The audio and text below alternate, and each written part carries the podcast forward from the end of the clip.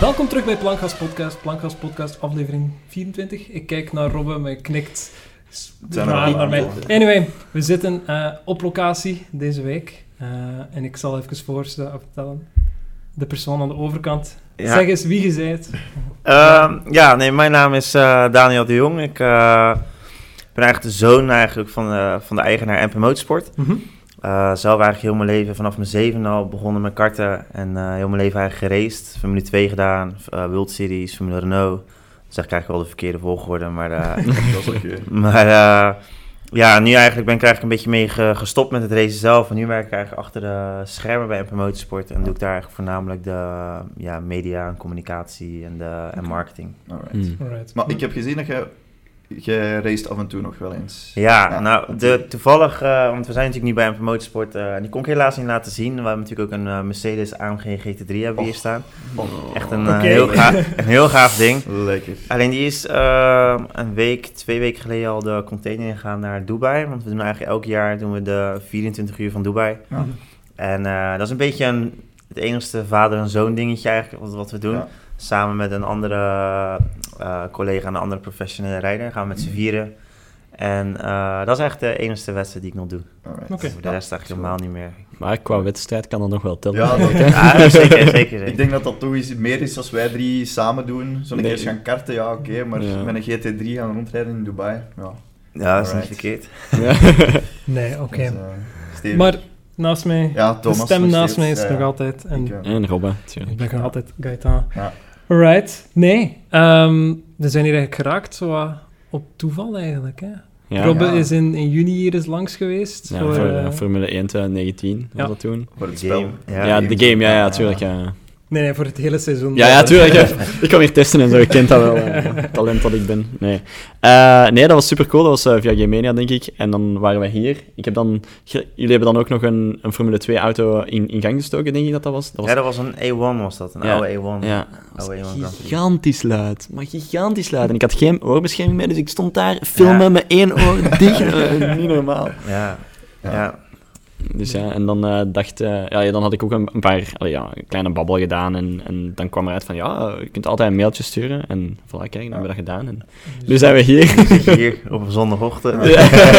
Want sindsdien zet jij van, van Verschoor, ja. Verschoor, ja. Kijk, ik moet zeggen, ik, ik kende toen niks van Formule 1 eigenlijk. Allee, ik bedoel, dat was net toen Formule dat wij... 1 ook niet? Ja, Formule 1 zo'n beetje, want Ah. eh, toen waren we juist met de podcast bezig. Ja. Ik denk Ja, dat ik toen een jaar Formule 1 keek. En ik had zoiets van, holy shit, dat is echt mega cool dat ik dan die auto's kan gaan bekijken. En ik kende niks van Formule 2 en van Formule 3. Ja, ja, ja. Ik wist dat dat bestond en daar stopte het. En toen, ik weet nog, Richard zat hier beneden, eh, gewoon zo de, de game te testen en ik, kwam- ik was zo'n beetje aan het kijken.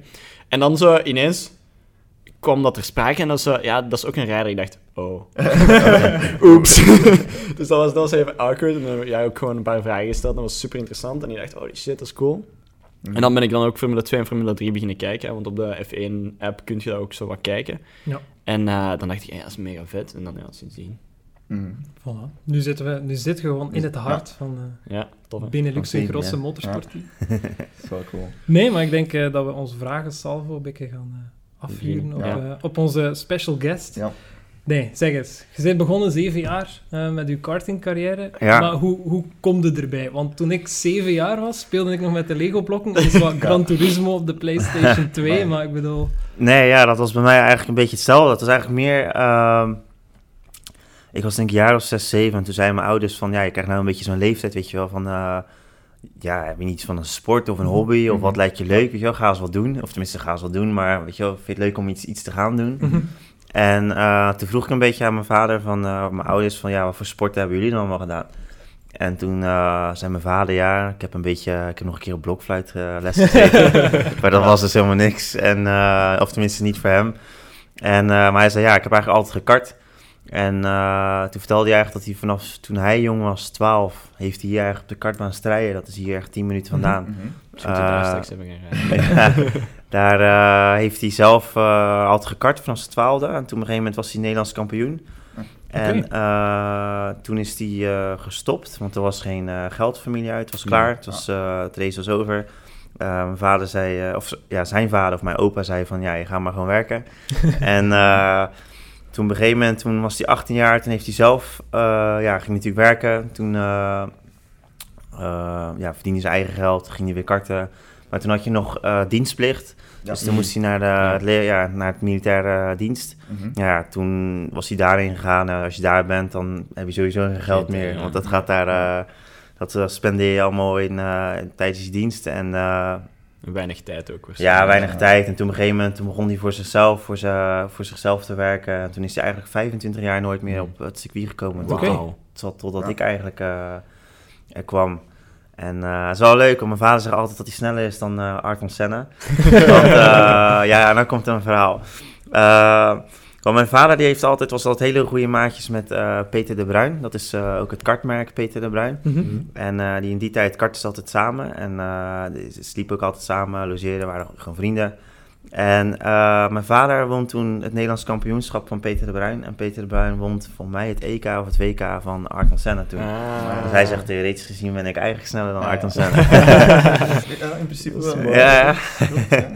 Is toch wel iets leuk om te zeggen ook. Ja, ja, dus dat zegt hij als, als een eh, soort van, eh, ja, een beetje als grapje. Maar goed, in ieder geval, in ieder geval zo ben ik uiteindelijk in de autosport beland. Toen, toen ben ik gaan karten. Toen was mijn vader al de monteur.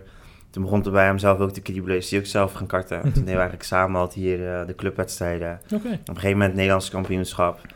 En ja, toen was ik een jaar f- eh 14 of 15. Toen hadden we eigenlijk een beetje het Nederlandse karttalent hier in Hoekse Waard. was Bas Lammers. Ik weet niet of je dat wat zegt. Die eh, wint nog steeds eh, veel eh, EK's en WK's. Mm. En ja, is nog altijd heel erg actief. Ja. En toen al ging familie uit, was mijn vader natuurlijk had ondertussen al een eigen bedrijf, ging ook goed. Maar ja, ook passie voor de sport. En toen zei hij eigenlijk van, eh, toen Dick van der Wild, die toen voormalig teammanager, eh, deels eigenaar van MP Motorsport, Mhm.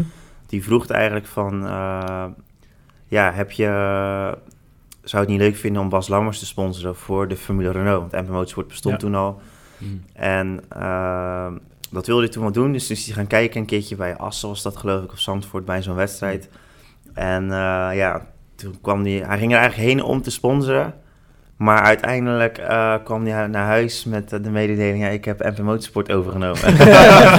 dus eh, Surprise! mijn moeder zwaar over de zeik natuurlijk. Ja. Maar eh, nee, maar die, eh, ja, dat was toen eigenlijk een beetje het begin. Maar ik was toen 14, 15, dus ik was nog te jong. Mhm. Hmm. En eh, ik voor mij kwam ik nog ineens bij de pedalen, want dat zit je nog net in die groeispurt. Ja, ja. En eh, toen dan ik een jaar of 15 was, eh, ben ik naar Duitsland gegaan. Want toen heb ik daar mijn startlicentie gehaald onder de Duitse vlag. Mhm. Want in Duitsland was het zo dat je de jaar dat je 16 wordt, mag je al je racelicentie halen. En in. Nederland moest je 16 zijn. Hmm. Ah, ja, Nou, ik ben jarig in juli, dus ik Ah, miste ja. dan eigenlijk al het halve seizoen. Ja, ja. En eh, ja, toen ben ik zo eigenlijk van Formule Renault, eh, toen ben ik daar naar Formule Renault ingegaan. Ja, toen ging ik op een gegeven moment van Formule Renault naar gelijk World Series. Eh, want Formule Ford had je ook in die tijd, maar dat Mhm. ging eigenlijk net, toen ik instapte, ging dat eigenlijk een beetje ten onder. Mhm. Dus ja, Ja. het was het een beetje, ga je dan Formule, Formule Ford nog doen of gaan we anders maar gewoon gelijk Formule Renault doen? Dat Ja. heb ik toen ook gedaan, dat was echt wel een stap. Mhm. Eh, en eh, tegenwoordig hebben we natuurlijk Formule 4. Ja. En toen ben ik van Formule Renault in één keer naar World Series gegaan. Dat is eigenlijk een beetje hetzelfde als nu Formule Renault in één keer naar Formule 2. Oké. Ja, die Ja, stap was echt mega, vooral Ja. fysiek. Ja, ja. En, eh, en toen, dus ik heb altijd Formule 3 overgeslagen toen. Ja, en toen van World Series, toen daarnaast AutoGP, en toen op een gegeven moment GP2 en toen eigenlijk Formule 2 blijven doen. Ja. Mhm. En eh, ja, toen op een gegeven moment in 2016, toen heb ik eigenlijk een beetje de stop erin gezet, zeg maar. Mhm. Ja, oké. Ja, Dus je dat- zegt ook wel van, eh, dat is een heel grote stap fysiek, maar ik denk dat sommige mensen dat niet allemaal snappen, want allee, het is, je rijdt toch eigenlijk maar met een auto. Wat Ja. komt er daar eigenlijk allemaal bij kijken? Ja. Het was namelijk bij mij zo op een gegeven moment in Singapore was dat geloof ik, heel warm. En dan weeg je altijd voordat je de auto ingaat, want het gewicht is natuurlijk heel erg belangrijk, want Mhm. je eh, moet aan het minimumgewicht doen. Mhm. En dan daarna weeg je weer. En ik weet dat ik toen drie kilo afgevallen was in, in een uur tijd, wow. gewoon door Ja. vochtverlies. Ja. En ik ben al een heel erg zweter. Dus, eh, maar ja, dat is eigenlijk drie kilo lichter, terwijl dat mijn pak eigenlijk nog zeiknat was van het zweet, zeg Ja, maar. Dus het vocht zit daar ook nog een soort van in. Dus dat was echt heel, eh, ja, heel, heel zwaar was dat eigenlijk. En, maar ja, ik weet wel als een goed voorbeeld. Ik deed natuurlijk zelf wat Formule Renault nog. Toen in die tijd ging ik naar World Series. En die stap, dat was echt, eh, ja, nou, anderhalf rondje was ik eigenlijk een soort van bijna kruisjes aan het slaan om, om überhaupt door de... Wauw. Dan kon mijn nek niet over, of mijn hoofd niet overeind houden. Ja, ja, Ja, ja. ja, ja. Door de G-krachten. En ik was ook maar een nieuw ventje toen. En eh, toen deed ik nog een beetje karten. En, eh, en hardlopen tussendoor voor als fitheid voor Formule Mhm. Renault. Dat was voldoende, want Formule Renault is helemaal niet zo fysiek nog. Want de aerodynamica is nog niet zo, zo heel hoog. Ja, ja. Maar ja, toen ik die stap ging maken, toen, eh, ja, toen moest ik als een eh, gek gaan trainen. Want voor mij ging ik toen, toen ik die test gedaan had, drie maanden later was al de eerste wedstrijd. Mhm. Oké. Dus ja, toen ben ik eh, naar Formule Medicine gegaan in Italië, achter zijn maloot gaan trainen. En eh, maar ja, eigenlijk al te laat, want je, je hebt gewoon eh, minimum een half jaar nodig om een beetje op Ja. kracht te komen, Ja, zeg maar. Oké. Dus de eerste drie wedstrijden was gewoon afzien. Ja. ja, dat kan ik Maar eh, nee, het is echt fysiek zwaar. En, eh, en dat is ook nu, nu ik zeg maar gestopt ben en nu achter de schermen werk, nu ik natuurlijk de nieuwe generatie rijders. Ik zeg het ook altijd van, eh, ja, weet je wel, dan hoor je dat ze dan een beetje sporten. Maar eigenlijk zie je dat ze daar te weinig aandacht aan geven. Mhm. Dan zeg ik ook van, ga nou trainen. Want als je die kans krijgt, je moet gelijk klaarstaan. Je hebt geen tijd om, eh, Ja. Ja. om dan nog in één keer fit te worden. Je moet altijd een, een jaar daarvoor al... eh, Mhm.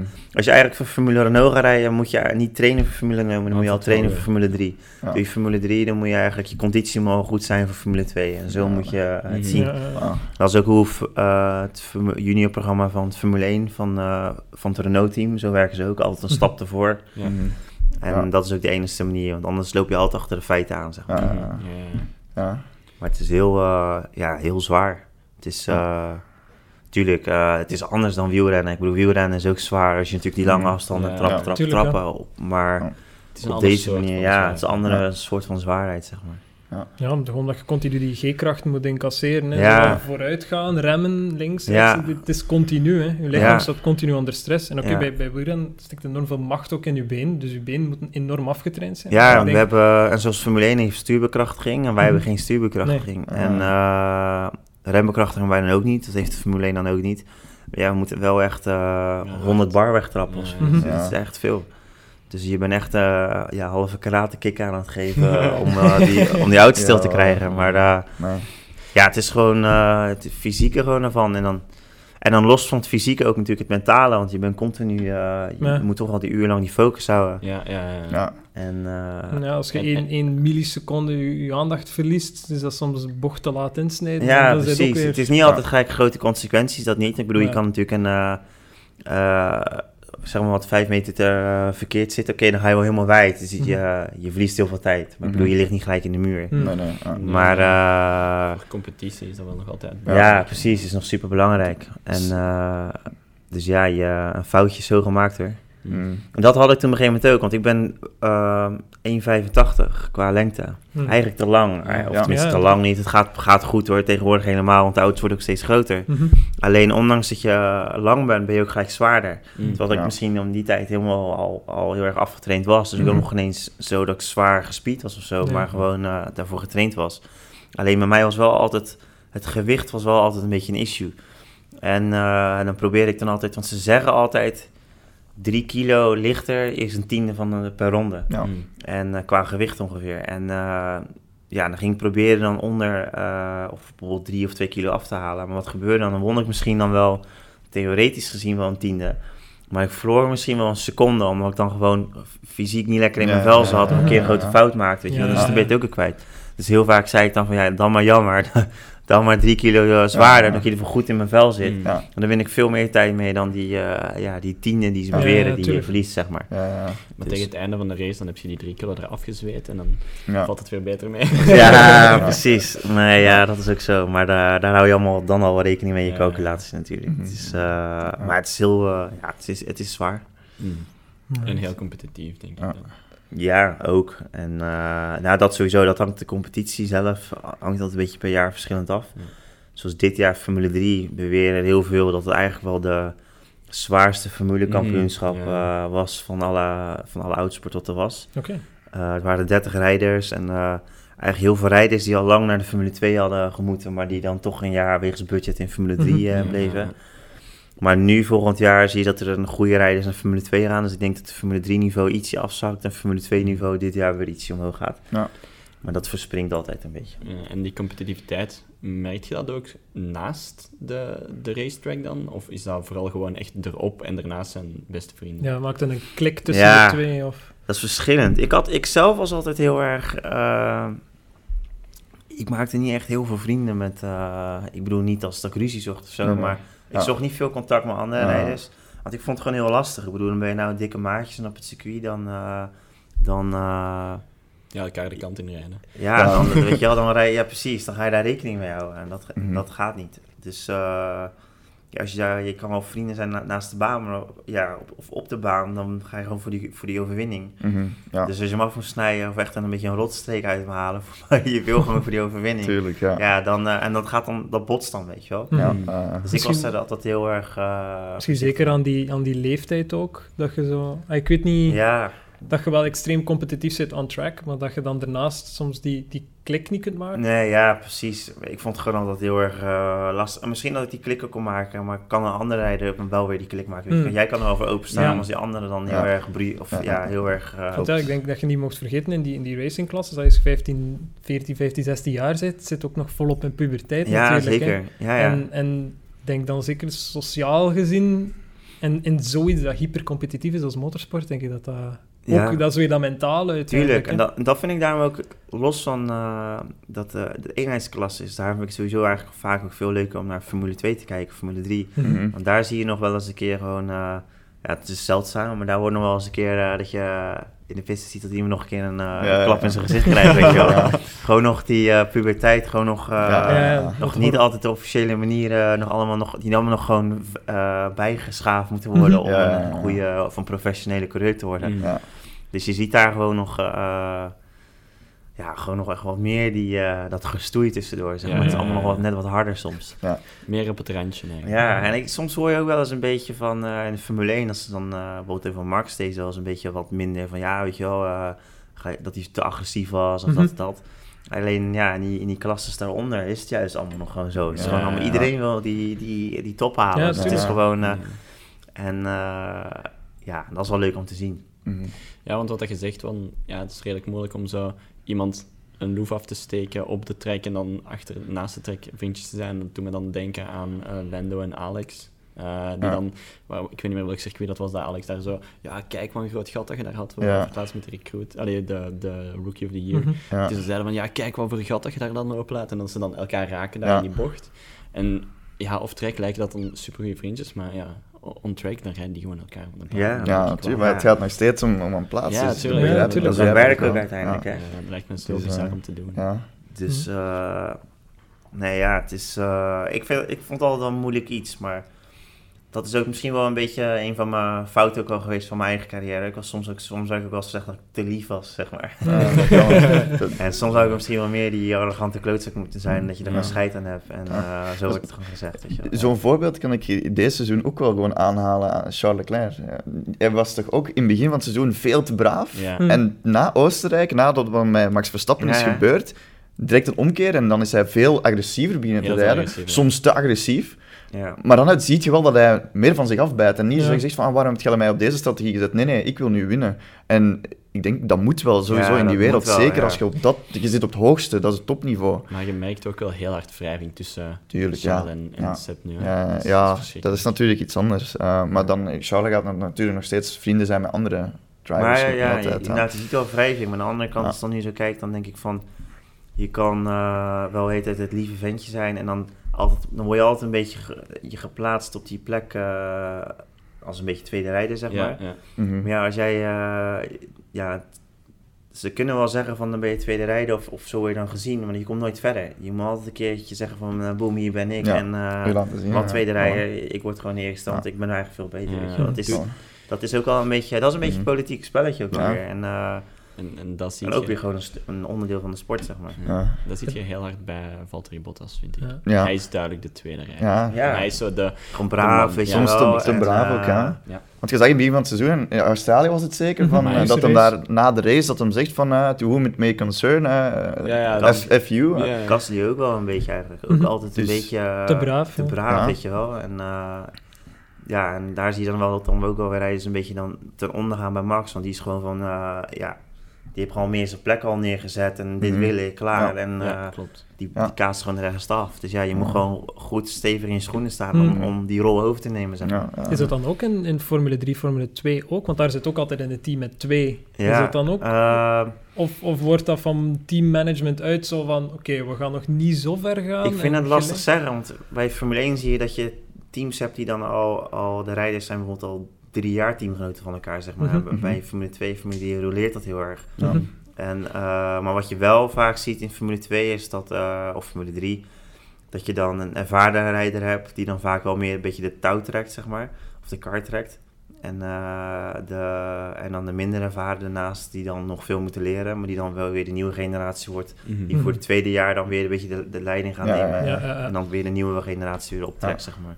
Dus het is meer een beetje, daar zie ik het meer als leren, de leerbalans, zeg maar. Mhm. Dat je dan een eentje, ja, meer de docent en de andere...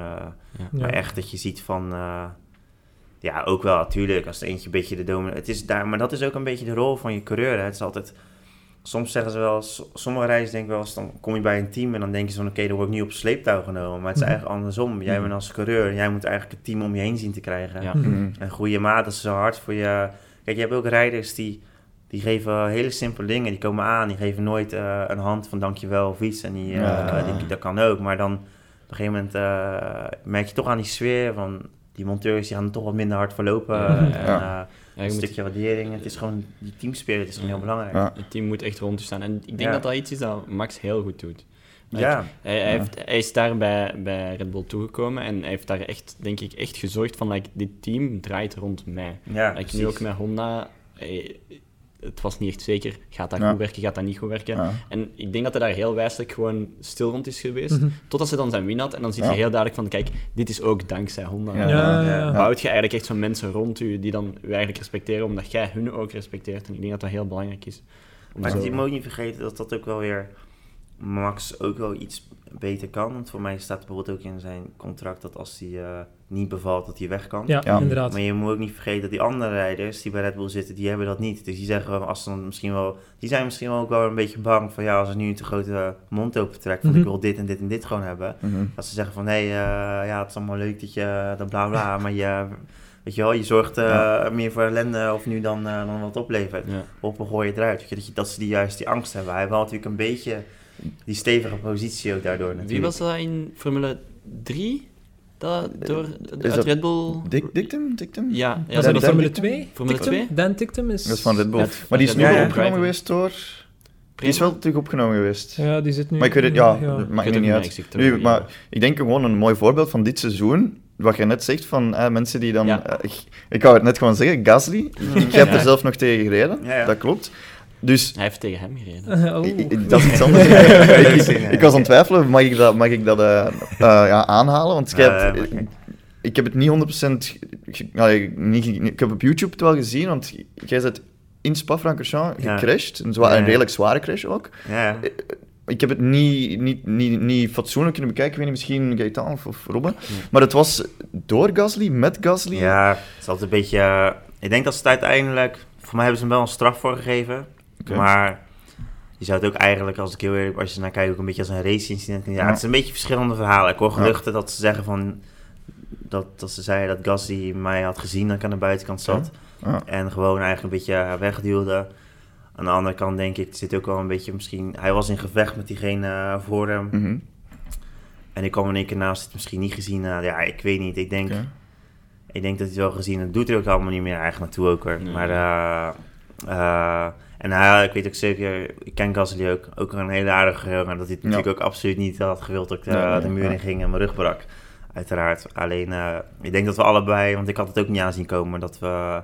Dat door die aanraking, dat het zo'n onbalans, of dat, we, ja, dat ik Mhm. half door in de lucht klapte eh, Ja. en de controle kwijtraakte. En, eh, dus ja, maar ja, ja, ik zie het. Ik had eigenlijk eerder verwacht dat het een race-incident was, maar ik denk door de Ja. impact wat eh, heel de racepad lag, dat het zo erg Mm. was dat ze Ja. eigenlijk zeiden van ja, we moeten hier wel eh, Iets Ja. op doen. Ja. ja. je, soort van iets op doen van Mhm. eh, ja, je bent wel de veroorzaker, je kwam om en dus Mhm. eh, moet je daar wel een Ja. straf voor geven of zoiets. Ja. Maar Oké. ik weet niet, het is een beetje mixed. Ja. Het was eerder een, een straf om de anderen te waarschuwen van kijk, pas Ja. toch op wat je doet eigenlijk. Ja, misschien wel. En, en, en ook, eh, ik geloof dat ze daar ook gezegd hebben, hè, van let in die situatie waar je weet dat het een gevaarlijke sectie, of sectie is van de, Ja. van de baan, Mm. snel. Ja. Dus de consequenties zijn veel groter als daar wat gebeurt. Sector 3? Ja, helemaal Ja, net voor de... Was ja, je hebt de chicane en dan heb je die... eh, Ik ben al zo slecht in bochten. Dat is oké, dat is oké. Je hebt die hele snelle bocht, ga je Mhm. eigenlijk met vol gas, ga je ook gewoon stuk, 300 ja. doorheen. Ja. En, eh, En dan ging ook wel 300 en Ja. uiteindelijk eh, raakte ik hem aan. Goh. Mijn auto ging de, ja, ging, mijn voorwielen gingen van de grond af. ja, ja. en nu was al zo vlakbij. Ja. Uiteindelijk dan vertraagt de auto wel weer heel veel dan. Want uiteindelijk was de impact, op het moment dat ik echt het muur aanraakte, ging ik nog 180. Dus dan was ik wel... Eh, steeds... De helft. Ja, maar nog de steeds, maar nog wel waar. De helft 120 dan. is alweer ja, weg. Dat is wel, En, Alleen ja, de, ja, die impact was wel groot. Ja, want mijn, Ja. eh, de carbon neus is, wat is het, misschien anderhalf meter lang. Ja. Er was nog maar eh, misschien 30 centimeter nog geen eens van over. Nee. en eh, en eh, mijn vizier ging open. En ik had zelfs mijn helm was ook gescheurd. Want ik Ja? ging met mijn eh, helm in de muur eigenlijk, in de banden. Maar, En, oh. en toen hadden we nog geen halo. Ja. Ja. en toen uiteindelijk had ik mijn rug gebroken. Maar ik was zo gelijk al oud hoor. Ik weet er Mm. niks, ik weet er zelf eigenlijk niks van, van de impact zelf. Nee. Ja.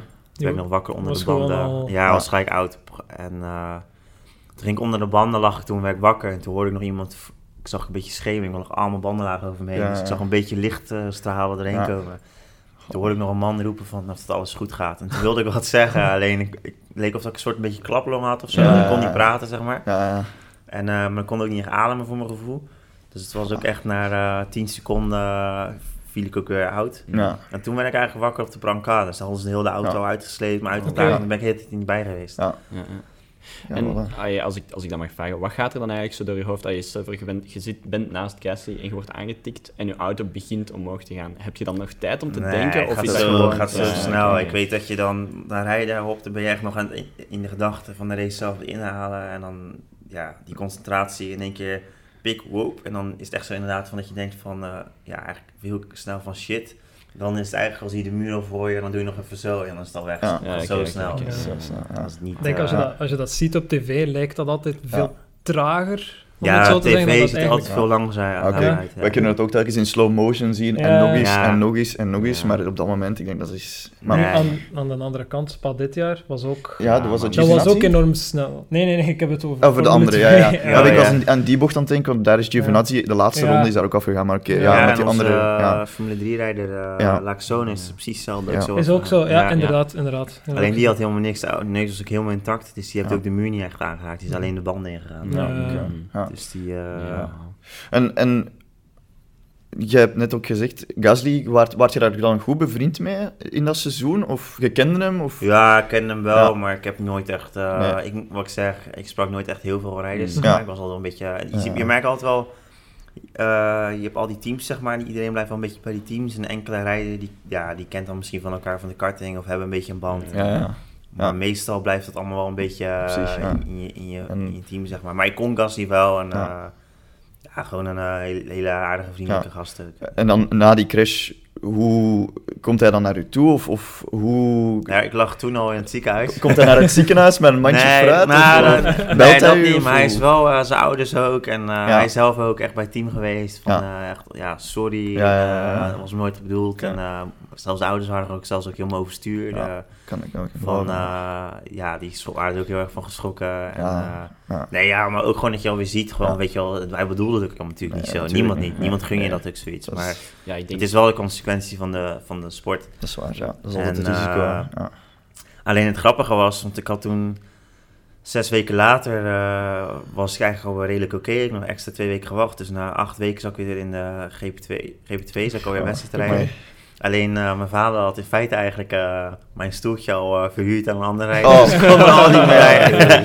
Ja, ja. Maar eh, ik wilde eigenlijk wel toch een soort van het seizoen. Of, nou, toen hadden we een beetje meer, want het seizoen is dan toch al klaar. Ja. Toen hadden we meer van, weet je, het is toch wel interessant om ook een keer bij een ander team te rijden. Dan voel je een keer hoe is dat, hun filosofie, hun Ja, visie, hoe voelt zo'n ja. auto dan bij een ander team. Ja. En toen ben ik toen bij Trident gegaan. En ik weet toen was in Abu Dhabi, was voor mij gelijk mijn eerste volgende wedstrijd, of mijn tweede. Hij was de laatste wedstrijd dan. En toen was er weer een hele mega grote crash waar ik in zat. Oh, nee. En ook veroorzaakt door Gasly. Oh, En, nee. toen eh, werd ik gesandwiched, zaten drie auto's op me in de muur. Heel Ja. mijn auto afgeschreven, ook, kon ik niks aan doen.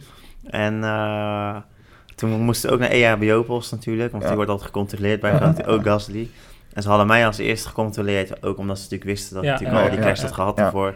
Ja, dat was allemaal goed. Toen zei hij, nou wacht maar eventjes in de wachtkamer. Toen was ik klaar. Wie kwam er als tweede uit de kamer? Gasly. Die keek me aan. en Die, die, zat, die zag echt zo kijken van, nee, nee, niet Ja. Die, Maar die had dan ook echt een beetje een slechte periode, want die, kwam, Ja. die had echt een beetje een dip toen. Ja, en eh, nou, die- elke keer die Ja. het was dan allemaal heel spannend. Van ja, Ja. wil Red, eh, Red Bull nog wel houden, bla bla. Mm. Uiteindelijk Ja. allemaal goed gekomen, maar die had het wel even zwaar toen. Een beetje als dit jaar dan. Ja, een beetje Ja, als dit jaar. Maar dan in die, in die wachtkamer, is het dan gewoon gênante stilte? Of is dat dan van, ja, kijk, Nee, ja, kijk, ik, was, ik of- moest van mezelf ook gewoon nog best wel een beetje lachen. Ja, ja, alright. Het was gewoon nog wel een, eh, Ja. ik, weet, ik weet nog geen eens meer. Het was gewoon een paar woorden en toen werd ook al gelijk vrijgelaten en dan Ja, weer weg. mm, Oké, Dus, ja. Word je daar eigenlijk iets op voorbereid, vooraf? Stel dat je crasht, stel dat je... Uh, wordt er je daar- hebt altijd uh, sowieso de marshals, ze moeten altijd op het circuit, uh, hoe je een team wordt dan elk weekend een keer uitgepikt. Mhm. Uh, er wordt een medische crew, die gaat dan, uh, dat mag een monteur zijn of de rijder zelf, die moet dan uh, ja, spelen als, alsof die verlamd is in de auto, zeg maar. Ah, Oké. En dan gaan ze heel die procedure van uh, riemen vast, hoe ze je eruit Ja, tillen ja, en hoe ze ja, op je ja. brancard leggen. Ja, ja, ja. Dat, uh, dat oefenen ze dan. En dan waarschijnlijk, dan, we hebben, heeft het medische team sowieso al een aantal trainingen gehad. mhm. Maar dat wordt wel, uh, van ben je één keer in uh, race seizoen ben je als team uh, dan zeg maar even, Even, de pineut, zeg maar, dat je dan Ja. die uh, de oefening Maar, mee moet doen. maar zelf als, als de crash zelf wordt niet echt voorbereid. Die ervaring van die G-krachten of van wat je kunt Nee, doen. Ik denk dat het ook heel moeilijk is. Nee, ja. Ja. nee, nee, nee, we doen we. Ja, eigenlijk niet. Dat is gewoon, Ja. uh, dat gebeurt gewoon. uh, het is wel vervelend hoor. Soms sommige crashes die duren wel lang, dus, maar dan kan je niks meer doen. Vaak als je bijvoorbeeld eraf schiet en gaat het gras op. Ja. Het gras heb je nul grip, dus je kan wel sturen, maar je krijgt Ja. het nooit meer uit. Of je kan Ja. nooit meer wegsturen. En, Ja. en dan, als je snelheid hoog is en je ziet dan de muur op je afkomen, dan heb je toch een beetje uh, dat je twee seconden moet wachten dat je de impact Ja. hebt. Maar je weet dat je niks meer kan doen, maar je weet ook dat je gewoon de muur in gaat. Ja. En dan is Ja. altijd even dat momentje dat je dan al, dan laat je stuur alvast los. Ja, Want ja, anders breek je je Je pols als je het ja, vast zou houden. De kans is groot, ja, door die ja. grote slag. ja, ja. Dus dan moet je eigenlijk officieel dan je gordels vasthouden, gekruist. Ja. En dan is het gewoon eigenlijk een soort van, eh, ja, wachten totdat je de Aftellen, muur... eh, Passagier aftellen. passagier. En dan heb je wel een beetje van, oeh, gaat het eh, zeer doen? Zou ik in het ziekenhuis terechtkomen? Gaat allemaal door? Ja, Wat ga ik morgen eten? Maar meestal- de kachel afgezet? De deur wel gesloten? Ja.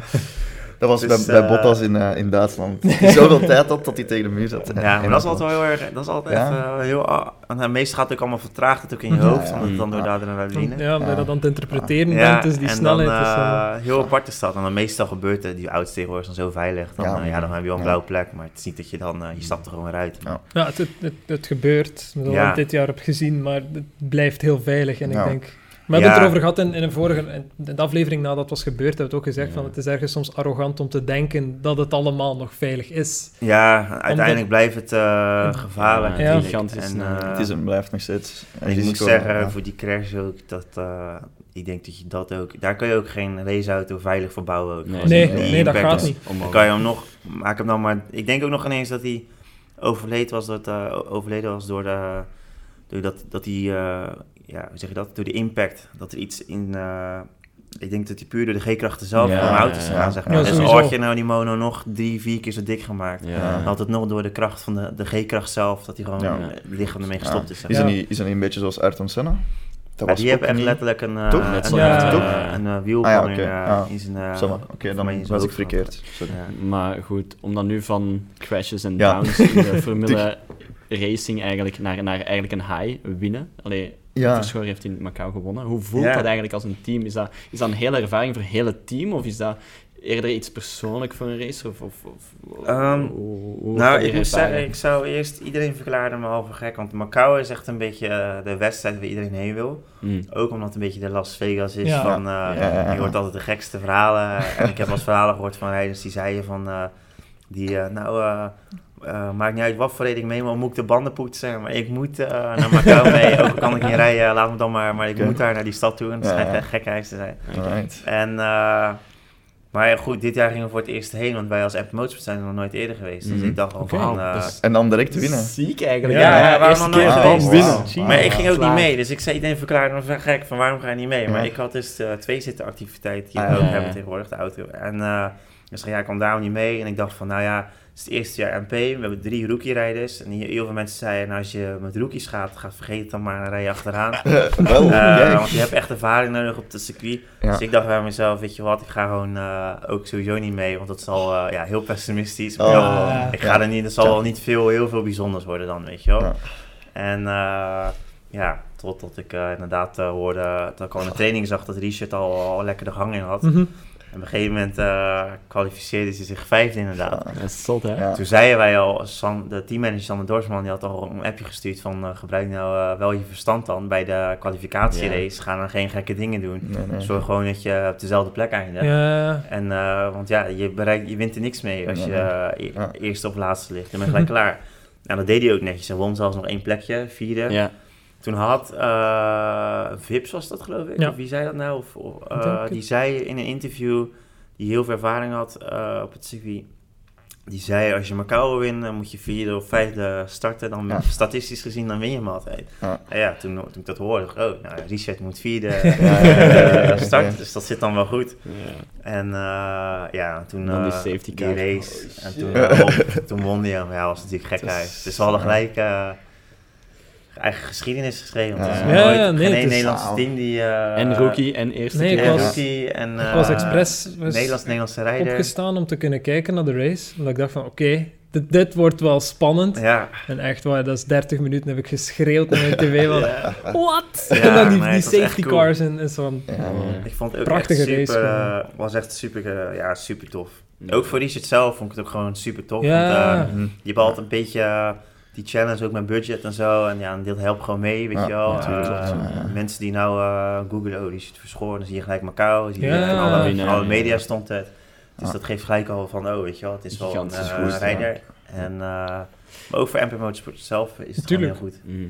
Hoe, hoe bereid je een rijder daar eigenlijk zo voor? Allee, Richard Verschoor is dan, dan een rookie in Macau. Allereerste keer in Macau, wat zeg je dan van, like, hey, ga er naartoe en je doet maar en we zien wel wat er gebeurt? Of iets van, like, ja, we hebben toch enige verwachting? Of, of hoe, hoe zit dat? Ja, eh, nou was ik er zelf niet meer bij dan, maar ja, wat ze normaal gesproken... Ja, meestal ga je dan wel naar de simulator dan, dan gaan ze... Mm. Maar weet ik nog niet eens of dat ze dat gedaan hebben.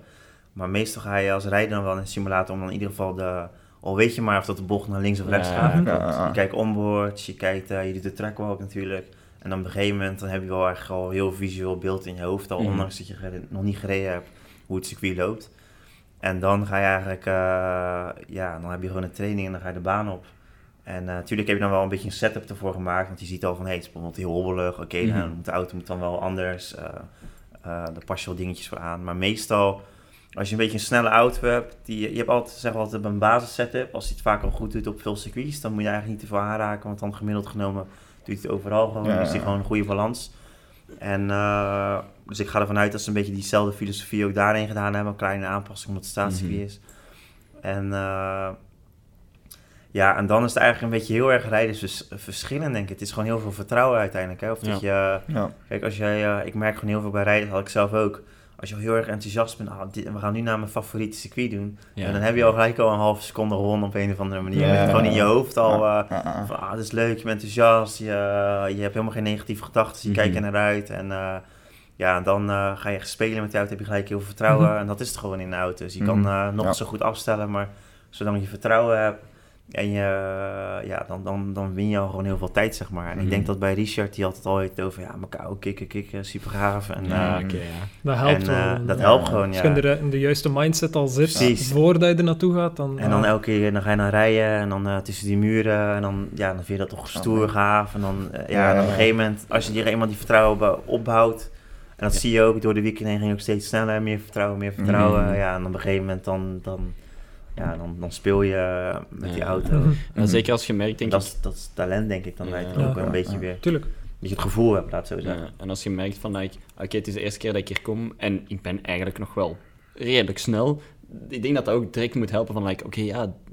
Je dat hebt, je die bevestiging Ja, ja, ja zo de bevestiging. Alles, van, like, ja, is ophoping van. Ja, ja, want je hebt, je hebt zo die voorbereiding van, oh ja, dit is cool. En dan zo van, oké, okay, vet. Het circuit is ook mega leuk. Oh, wauw, een straatcircuit is super cool. En dan ja. zo, wow, ik ben hier eigenlijk ook nog eens snel. Ik denk, ik denk ja, als dat opbouwt... Mm -hmm. en, ja. Want ik denk als je inderdaad met heel veel verwachtingen daar naartoe gaat en dan je kunt het voor jezelf niet inlossen, denk ik ook dat je mentaal ja, ja, extreem hard naar beneden gaat. En uh, dat zie je ook, hè. Of, of als je bijvoorbeeld een, in een training... Uh, gecrashed bent of zoiets, dat je eigenlijk heel de training gemist hebt, dan loop je gewoon achter. Ja. Iedereen, ja. je hebt dan alweer net alweer dat verwerkt, de nieuwe informatie, zie je dan weer je toch weer sneller en dan zie je gelijk al dat die rijder eigenlijk altijd ja. een beetje achter mm -hmm. de feiten aanloopt. Mm -hmm. En dat is hetzelfde, ja, ja weet je, dat, uh, dat, dat is gewoon een heel groot verschil wel. Ja, dat brengt ons wel bij... Ja, wel, Een dat was ook een, vraag ja. dat ik, dat ik allee, voorbereid had, dat Ja. ik wel bedacht had. Want wij, bij, na elk, elk eh, Formule 1 weekend spreken wij, allee, bespreken wij een beetje het Formule 1 weekend, maar wij besteden eigenlijk heel weinig tijd aan de free practice, omdat het zo altijd van, ja, we hebben het wel gezien, maar er is niks gebeurd. Maar Mm. voor de kijkers is dat misschien niet echt belangrijk, maar hoe belangrijk is dat eigenlijk voor een team of voor een, voor een, voor een rijder? eh, Zo'n free practice, zo oefenen voor de race. Je zegt nu zelf, Macau, hebt die uh, Verschoor heeft dat nog nooit gereden. Hoe belangrijk is dat? Ja, als je nog nooit gereden hebt, sowieso is dat super belangrijk. Want elke Ja. meter is gewoon ervaring. Mhm. Eh, in een raceweekend is het ook gewoon hetzelfde ook weer belangrijk. Dat je gewoon alweer in je het gevoel weer hebt. Het zit allemaal vers in je systeem als je die training hebt volbracht, zeg maar. Ja. Je weet precies van oh, hoe voelde de auto daar. En als je dan natuurlijk helemaal met, met een eh, jaar geleden geweest bent en je moet gelijk de kwalificatie. En ja, dan heb je Ja. gewoon een achterstand. En eh, dat is belangrijk. Het enige lastige is van training is vaak bijvoorbeeld bij Formule 3 of Formule 2, eh, voornamelijk Formule 2. Je begint vaak de training met een harde compound eh, band. Ja. Maar de kwalificaties is op de zachtere compound. En eh, ja, dat is gewoon heel erg lastig. Plus de baan heeft vaak nog heel weinig grip. Mhm. Dan heb je op een harde compound weinig grip gereden. En dan de kwalificatiesessie, dan heeft de Formule 1 al gereden, andere klassen al gereden. Dus er ligt nog veel meer rubber. Plus een zachtere compound is eigenlijk straks weer helemaal anders. Eigenlijk Ja, begin je ja, gewoon ja. weer overnieuw. Mhm. Ja, ja, ja. En eh, dat is dan wel, dat is wel lastig dan. Eh, ja, dan is het ook gewoon weer een kwestie, kan je, kan je jezelf zo snel mogelijk aanpassen, zeg maar. Ja. Kan je het aanvoelen en... eh, Mhm. ik zie ook bij rijders bijvoorbeeld een goed voorbeeld van, eh, vind ik dan van onze Maveer, onze Formule 2-rijder, de India. Dat is echt zo'n jongen die, eh, ja, die analyseert al. Ik heb nog nooit iemand, daar geef ik heel veel respect voor, die, die zo erg goed alles analyseert, zoveel keren nagekijkt, controleert, maar het is allemaal cijfersgericht. Mhm. Het is allemaal op, oh ja, daar, eh, mijn teamgenootje remde daar, oké, 10 meter eh, later remmen moet ik dan, en dan, dan win ik die tijd. Ja. En de volgende keer, in die volgende sessie, eh, zal die ook echt inderdaad 10 meter laten remmen. Maar de rest is al veranderd, die remmen weer 10 meter later, omdat de grip veranderd is. Dus zij lopen ook elke keer achter de feiten aan. Hmm. Dus je kan niet je blind staren op, op data, op cijfers wat in het verleden gebeurd is, want de toekomst verandert weer, zeg maar. Ja, dus het is gewoon een kwestie hoe snel mogelijk kan jij eh, ondervinden waar de nieuwe grip ligt en hoe Mhm. snel kan je daarop aanpassen. Mhm. Ja, Ja. En zo ga je eh, die snelheid vinden, zeg maar. Ja. Ja, ja. Oké. En Right. eh, dat kan allee, ja, misschien een overgang zijn naar van eh, aanvoelen en doen. Ehm, jullie hebben hier een simulator staan. Eh, dat was ook een van de vragen dat ik mij afvroeg. Like, ik rijd thuis met mijn stuur en ik voel dan hoe dat de auto gesimuleerd Mhm. aanvoelt door mijn stuur. Maar je voelt eigenlijk met heel je lichaam hoe dat je een auto zich op de baan eh, voelt eigenlijk. Hoe, hoe goed kun je dat simuleren in een simulator? Of is dat ook vooral door het stuur? Ja, je hebt, eh, je hebt sowieso, het is heel verschillend hoor. Je hebt rijders die zijn echt eh, fan van de simulator. Ik was er niet zo heel erg fan van. Ik deed altijd maar twee uurtjes. Het nadeel van een, nou laat ik zeggen, laat ik eerst met de voordelen beginnen. De, het goede is van eh, een simulator is wel, ik denk dat voornamelijk een simulator heel erg veel voordeel uithaalt voor beginnende rijders. Ja. Want je kan, eh ten eerste circuits kan je er al gewoon op leren dat je al weet hoe die baan loopt. Ja. Eh, dat kost natuurlijk dan in verhouding helemaal niks, want anders moet je Ja, het op, een hele Ja, dag ja, voor ja. testen. En eh, je kan bijvoorbeeld remtechnieken kan je erop aanleren, van eh, de manier van remmen. Dat zijn allemaal dingen die je echt in je, ja, onbewust in je, in je automatisch systeem moet gaan zitten, zeg Ja. maar. Dat kan je allemaal gewoon hier aan oefenen. En eh, de manier hoe je een bocht benadert, weet je wel. Van, ja, waarom pak je nou die bocht zo, of waarom benader niet zo, wat, waarom doe je het niet zo. Mhm. En dat soort dingen kun je er allemaal wel uithalen. Alleen echt realistisch 100% is het niet, want je mist de G-krachten. Als je simulatie nou al net niet helemaal hetzelfde is, en bijvoorbeeld eh, je stuurt hem met zoveel graden in, met zoveel remdruk, dan eh, accepteert de simulator het. Maar in werkelijkheid, als ik het precies hetzelfde zou doen, dan zou ik er onderstuur krijgen, weet je wel. Ja, dan ja, heb je ja. alweer dat je net een, dat het niet helemaal Ja, hetzelfde ja, ja. is. Ja, dus hier een hobbeltje meer, daar een hobbeltje Ja, meer. en eh, het wordt allemaal steeds beter. Maar als je daar dan zo... Op een gegeven moment ga je ook op de simulator... Op een gegeven moment ben je ook bij die laatste tien is, zeg maar, dat je niet verder Mhm. kan. Dus dan ga je daarop staan fine-tunen, fine-tunen, fine-tunen. Terwijl dat je dan, eh, als je niet uitkijkt, je daar te veel bereidt... dan gaat die stijl die je daar hebt geleerd...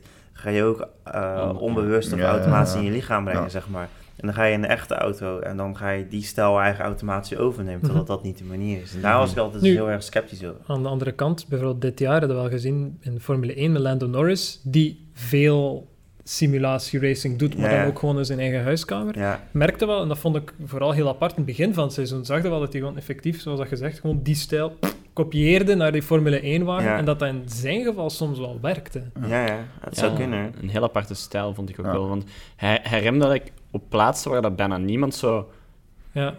op die manier remde. Of, Ja. of wat was het? Ja, Ja, het, was in, het was in Spanje inderdaad tijdens testing dat, dat het opviel dat hij op, op heel andere manieren zijn bocht begon in te pakken. Ja. Niet dat het slecht was, maar gewoon... Nee, Anders maar dat soort om- dingen kan je wel eh, leren. Want ik, ik, ik vind wel, eh, wat een simulator wel gewoon klopt, is gewoon meten eh, afstand en tijd. Ik Mhm. bedoel, als je natuurlijk eh, je...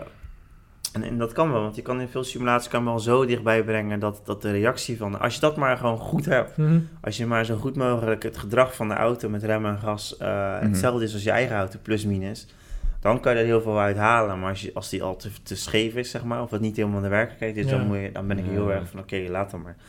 Maar nee, daar kan je zeker eh, dan mee spelen. En zeker wat ik zeg, afstand en tijd. Als je eh, een hele wijde bocht neemt in de simulator of je neemt hem heel kort, dan ben je in de simulator, net als in de werkelijkheid, natuurlijk ook veel langzamer dan Mhm. eh, dat Ja. soort dingen. kan je Ja. wel mee experimenteren. Ja, ja. En eh, dus je haalt er wel zeker wat. En daarom is een simulator ook wel leuk.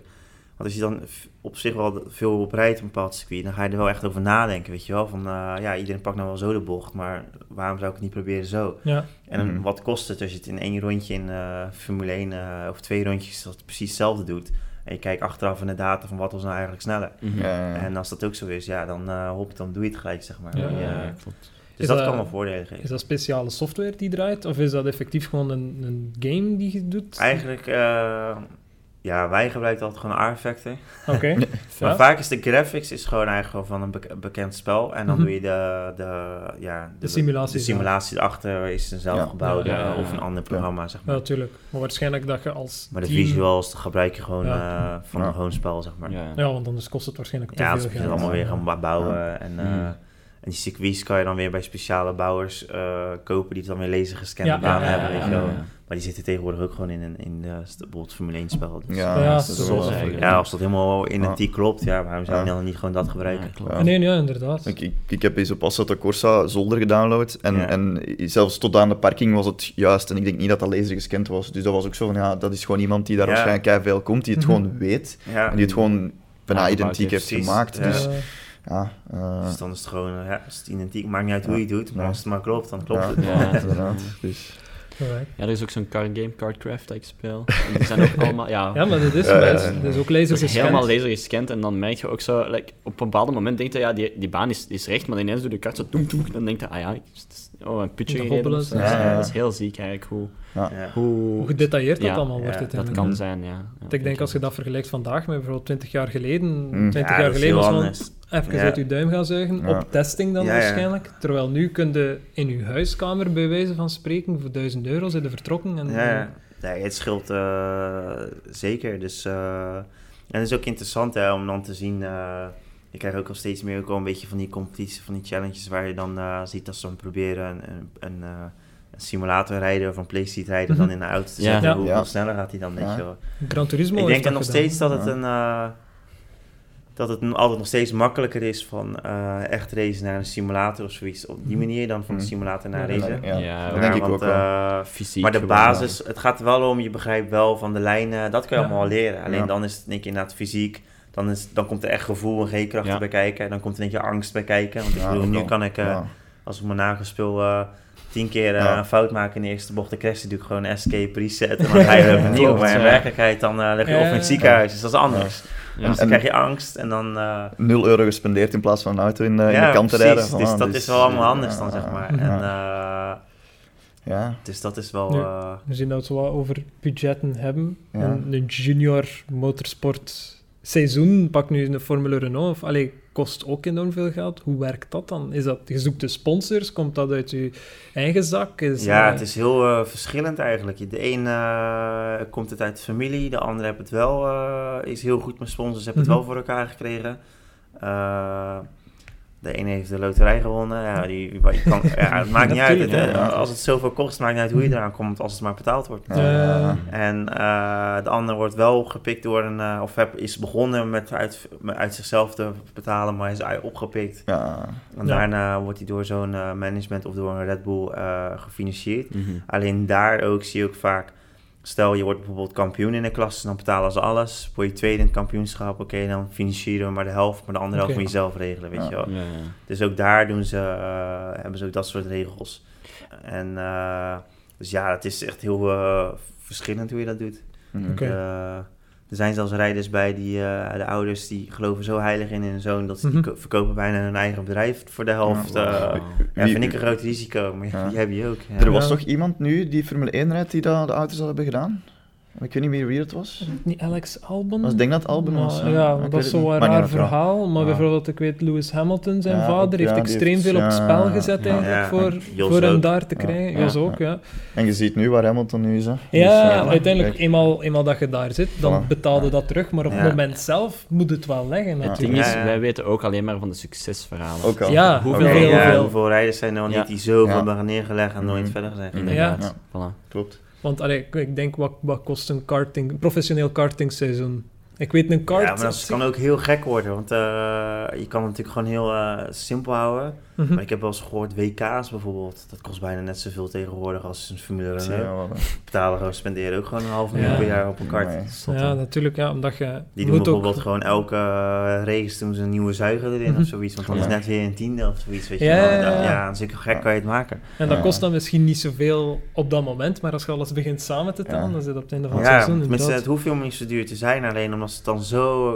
eh, ja, weet je, want daar kan je ook nog je motors kan je nog zelf Mhm. een beetje tunen. En dan hebben ze weer een, een tuner, die kan het weer net... Die heeft iets gevonden, die is weer het beste. Maar ja, die vragen Mhm. weer de hoofdprijs voor. Maar ja, mijn Ja. zoon moet winnen, dus hop dan. Ja. Weet je dat kan ook echt gek, eh, gek lopen. Maar dat is misschien ook wel weer het nadeel dan bij kart. Dat je dan toch nog een beetje die vrijheden hebt, zoals Mhm. met motors. En, Ja. Mhm. en daarom gaat het al gauw Maar eh, hebt- die kosten omhoog. Je hebt natuurlijk professionele kartingklassen, de IAME-klasse. Ja. is dan gehuurd je motor op de Ah, race zelf. ja. En dan, dus daar mocht je niet aankomen. Je betaalt je, je fee daarvoor. Ja. Ik denk, pak, weg, pak 500 euro, Ja, misschien ja. te weinig, maar je betaalt dat, maar je mocht er niet aankomen. Ze zij stekent in je kart en Ja. opstelling is voor u, maar de motor blijft ervan. Ja, ja, ik nee, denk je misschien- hebt alles. Je kan inderdaad, eh, als je echt een nieuwe, voor mij 125cc kart koopt, dan kart zelf nieuw, dat kost wel 5000 met motor erop en eraan. Maar eh, ja, het hangt er van af. Stel, als je het gewoon normaal doet, een, Eng een Nederlands kampioenschap of zoiets, dan kan je het misschien voor, eh, een, voor 25 eh, of Mhm. 20.000 euro doen. Dat is nog Mhm. geld, maar of voor Ja. minder zelfs, Ja, ja. wat je doet. Mhm. Maar je ziet dus ook bedragen van inderdaad van een EK of WK, dat ze er zoveel in pompen om echt te winnen. Ja, Ja, ja, ja. dat, dat, dat wordt zo. Maar is er dan, is er dan na, prijzengeld tegenover? Dat je weet van, oké, ik steek er zoveel in, maar als we winnen, krijg ik zoveel terug? Nee, vaak is krijg je geen gewoon, prijzengeld. eh, Dat is gewoon Nee. erin steken in de hoop Nee, dat, ja. dat je Ja, verder ja, of kunt groeien. verder. Dat je dan, eh, ja, of nog geen eens, dan hebben ze gewonnen. Oké, hop, dan heb je een. eh, dan kom je makkelijker binnen bij. eh, ja, uiteindelijk draait het gewoon om winnen. Dus alles, Ja, mensen doen alles om te winnen, Ja, zeg maar. ja. Dus bijvoorbeeld, wat wel leuk is om te vertellen over hoe dat werkt. Bijvoorbeeld bij Formule, bij Red Bull of bij een eh, Renault Formule 1 team, bij het juniorprogramma. Daar eh, moet je erna gaan. Stel dat zeg maar Renault zou zeggen, ik wil Lewis Hamilton eh, bij Renault hebben. Mhm. Nou, ik geloof dat Hamilton's salaris is nu al een keer gelezen iets van 40 miljoen of zo. Ja, de- Mm, 30 miljoen. Ja. Stel, dan zouden ze Hamilton nemen voor drie jaar. Want dat neem je dan toch wel voor drie jaar. Dan zijn ze dus 120 miljoen euro kwijt. Als, dan, als je Formule 4 tot en met Formule 2 aflegt. Dus elk jaar Formule 4, dan Renault, eh, Formule 3, dan Formule 2. Dus Mhm. vier jaar, en elke Mhm. keer een andere klasse. Eh, stel dat je alles wint, dat hopen ze dan, dat ze natuurlijk die talent hebben. Dan eh, ben je ongeveer 6 miljoen kwijt. Ja. Dat is nog geld, Ja. super veel Ja, geld, maar dat is 6 hoofd. miljoen. Dus wat doen ze? Hebben ze dan vier of vijf juniorrijders. Mhm. Dus dan zijn ze, nou, 5 Mhm. maal 6, dat is ze 30 miljoen kwijt. Nou, dan hebben ze één van die vijf, dat is dus echt een snel ventje, want dat hebben ze goed gescout. Die zetten ze dan erin voor drie jaar voor een salaris voor 100 of 150.000 of misschien een half miljoen. Mhm. Dus dan zijn ze in totaal eh, misschien maar eh, ja, 30 miljoen kwijt over Ja. heel die investeringstraject. En anders Ja. waren ze 120 kwijt geweest Ja. om Ja. Hamilton erin te zetten. Ja. Terwijl ze net zo snel ventje nu hebben als Hamilton bijvoorbeeld. Of de, Ja. ja, in feite. Of binnen een paar jaar sowieso. Ja, Ja. dus dan hebben ze op die manier is het natuurlijk veel goedkoper. Mhm. Dan, eh, dus zo moet je het zien hoe ze dat ook weer toepassen. Ja. Maar het is ook weer een investering. Ja, Misschien Robin, een vraag die ik denk ik jij sowieso wou stellen. Dat is, wij zijn nu alle drie een klein beetje bezig met racing, maar hoe kunnen wij als, als amateur en zeker nu al zo oud. Ja. Yes. Is er nog oud. Ah, ja, oud, maar ik denk- Bedankt, we zijn al de hele tijd over, zeker als Nee, ze nee, ja, starten, inderdaad, 14, ja. 15 jaar. Hoe kunnen wij plus 20, plus 22, eh, 23, Plus 30. Ja, ja, plus 30, ja, ja. Hoe kunnen we daar nog zo wat in terechtkomen? Of, hoe, hoe, hoe wou jij dat verwoorden? Zo ja, wat- nee, dat Ja. klopt volledig. Allee, ik bedoel, ik doe nu wel wat karting. Allee, het is Ja. niet dat ik, dat ik echt Mm, zo like, denk van, ja. hey, ik ben hier eh, een supersnelle Hotshot, karter of zo. Nee, eh. nee, het Nee. is daar niet van. Maar, maar ik, eh, ik, ik zou graag wel eens een keer in een Formule 4-wagen zitten, bijvoorbeeld. Maar hoe, hoe ga ik daaraan Of zijn er wedstrijden in Formule 4-auto's waar ik bijvoorbeeld in zou kunnen rijden, mits like, misschien een jaar of twee oefenen? En, en sparen. Ja. en sparen, ja, klopt wel, klopt wel. Ehm, ja, dat is eigenlijk... eh, ik denk Formule 4...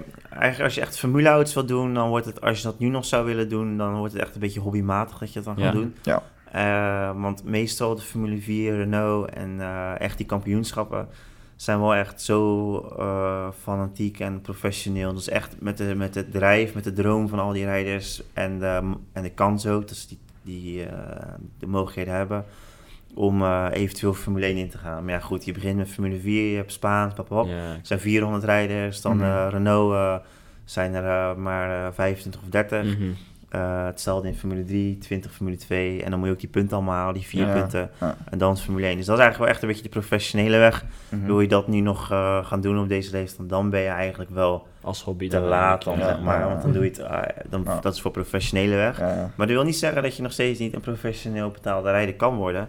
Maar dan moet je de weg gaan kiezen van GT's of Ja. eh Ja. toewagens. Ja. En daar zie je nog heel veel eh, rijders van 40 of zelfs 50 jaar. Ja. eh, oud DTM-rijders die nog Ja. steeds gewoon een leuke boterham Mhm. verdienen Ja, ja. door... eh, Dus je hebt nog tijd hè? Je kan- je Dus je hebt nog tijd, ja. Dus, die, eh, dus dat kan zeker. Mhm. Alleen, eh, en ik eerder gezegd, de weg van de toewagens is eigenlijk ook eh, een veel grotere kans van slagen dat je ook gewoon dat je ervan kan leven. Ja, ja. Eh, want daar is een heel ander. Want in het formuleauto's is het zo, je betaalt de kosten die je hebt, de service die een team biedt, is dan zeg maar die auto waar je dan in kan rijden. Maar eigenlijk eh, ben jij de enigste rijder van die auto. Mhm. In de GT's en zo heb je allemaal vaak allemaal wedstrijden, dat zijn endurance wedstrijden. Ja. Dan deel je al die kosten al met Ja, vier, ja. dus dat is al goedkoper. Mhm. Plus wat je dan hebt, is dat je dan ook veel zakenmensen hebt. Die dan eh, best wel goed kunnen rijden, maar die willen dan, eh, die hebben die droom dan, ja, ik wil die 24 uur, ik wil dat gaan Mhm. racen en ik wil Mhm. een mooie sportauto. Mhm. Eh, maar ze willen natuurlijk ook winnen of ze willen ook leren. En dan willen ze dus een ervaren rijder ernaast hebben. Dus stel dat jij een goede, getalente- getalenteerde rijder bent. Ja, dan kan je een aanbieden van... hé, hey, ik wil je wel begeleiden of ik wil je helpen. Eh, maar dan betaal je wel mijn eh, eh, stoeltje en, Ja. eh, Ja, of ja, mijn ja. deel. Ja, ja, En ja, een, eh, en een x-bedrag eh, dat ik er ook nog gewoon van kan leven. Want Ja. ik moet er ook eh, ja, mijn, mijn brood van Ja. Ja, ja, ja, ja. dus dan wordt het zo'n verhaal. En, eh, en dat zie je ook veel bij rijders die natuurlijk de Formule 1 niet halen. Die hebben dan de formuleauto's gaan en die gaan daarin. Dan moet ik zeggen, die hebben wel een voordeel. Want ik merk altijd wel, degene die formuleauto's gedaan hebben, die in de toerwagens gaan, die hebben gelijk al, zijn twee, drie tienden soms sneller. Ja, ja. Eh, omdat ze gewoon in die formuleklasse is dat niveau is zo ho- hoog, Mhm. zo pitje precies. Dan word je Mhm. zo afgetraind om, om snel te zijn. Ja, maar zelfs, Die voordeel heb je al gelijk, zeg maar. Mhm. Zelfs inderdaad in, in LMP-klasses, dus Le Mans prototype-klasses. Mhm. En inderdaad, allee, Alonso heeft nu al hoeveel keer gewonnen op Le Ja. Mans met Ja, Toyota? Hoeveel... welke, in welke wagen zit hij ook? Ja? Ja, Ja, oké, dat maar bijvoorbeeld- materiaal. Maar Ja. bijvoorbeeld Stoffen van Doorn heeft ook gewonnen dit jaar in, in, in Spa bijvoorbeeld, zes Ja. uur. Ja, dat is wel waar. Allee, ja, de- je zit inderdaad omdat je al in zo'n extreem ja, hoge ja, niveau, je weet dus ik echt snap gewoon, het wel. eh, en je, je weet natuurlijk met vleugels, je, en weet je, het, je, in een toerwagen zie je niet zoveel, tegenwoordig is het misschien Mhm. wel anders, maar als ik een beetje kijk naar ama- amateurniveau, eh, eh, semi-pro, zie je dat er nog niet echt zo heel erg met een engineer en echt naar data wordt Mhm. gekeken. Dat is altijd het ene, ja, sommige wel, sommige Mhm. niet. Ja. Mhm. Er wordt nog meer met een cameraatje gedaan. En eh, bij ons zijn we echt met data bezig. Echt naar die, ook zie je je teamgenoot, die is nou net het 500ste van de seconde sneller, omdat hij net iets die eerder die rem losliet. Ja, weet je wel? Dat zijn allemaal die kleine dingetjes. Als je dat bij elke bocht die 500ste hebt, dan heb je Mhm. weer eh, drie tienden bij elkaar, Ja, weet je wel. En als je dat, die technieken leert, dat aanvoelt, en je gaat dan zo'n toerwagen in en je hebt die technieken, die anderen nooit gedaan hebben, heb je altijd die drie tienden voorsprong, Ja, zeg ja, maar. ja. Ja, ja. En, eh, dus dat is wel een eh, grote. dat is het verschil. Maar goed, dat is nog eh, niet het verhaal eigenlijk, of het antwoord wat je zegt. wat je wilde horen. Maar ja, wat kan je dan doen als je eigenlijk wil gaan eh, beginnen met race? Ja, het, het grootste probleem is dus altijd het financiële natuurlijk. Ja. Klopt. Maar je hebt wel heel veel leuke klassen, zeker in de toerwagens, die echt niet eh, veel hoeven te kosten. Die dan nog eigenlijk nog wel, oké, je moet nog steeds het geld zoeken. Maar Mhm. Ja. die eh, voor een seizoen, als je voor 20.000 euro kan je bijvoorbeeld een seizoen race of zo soms.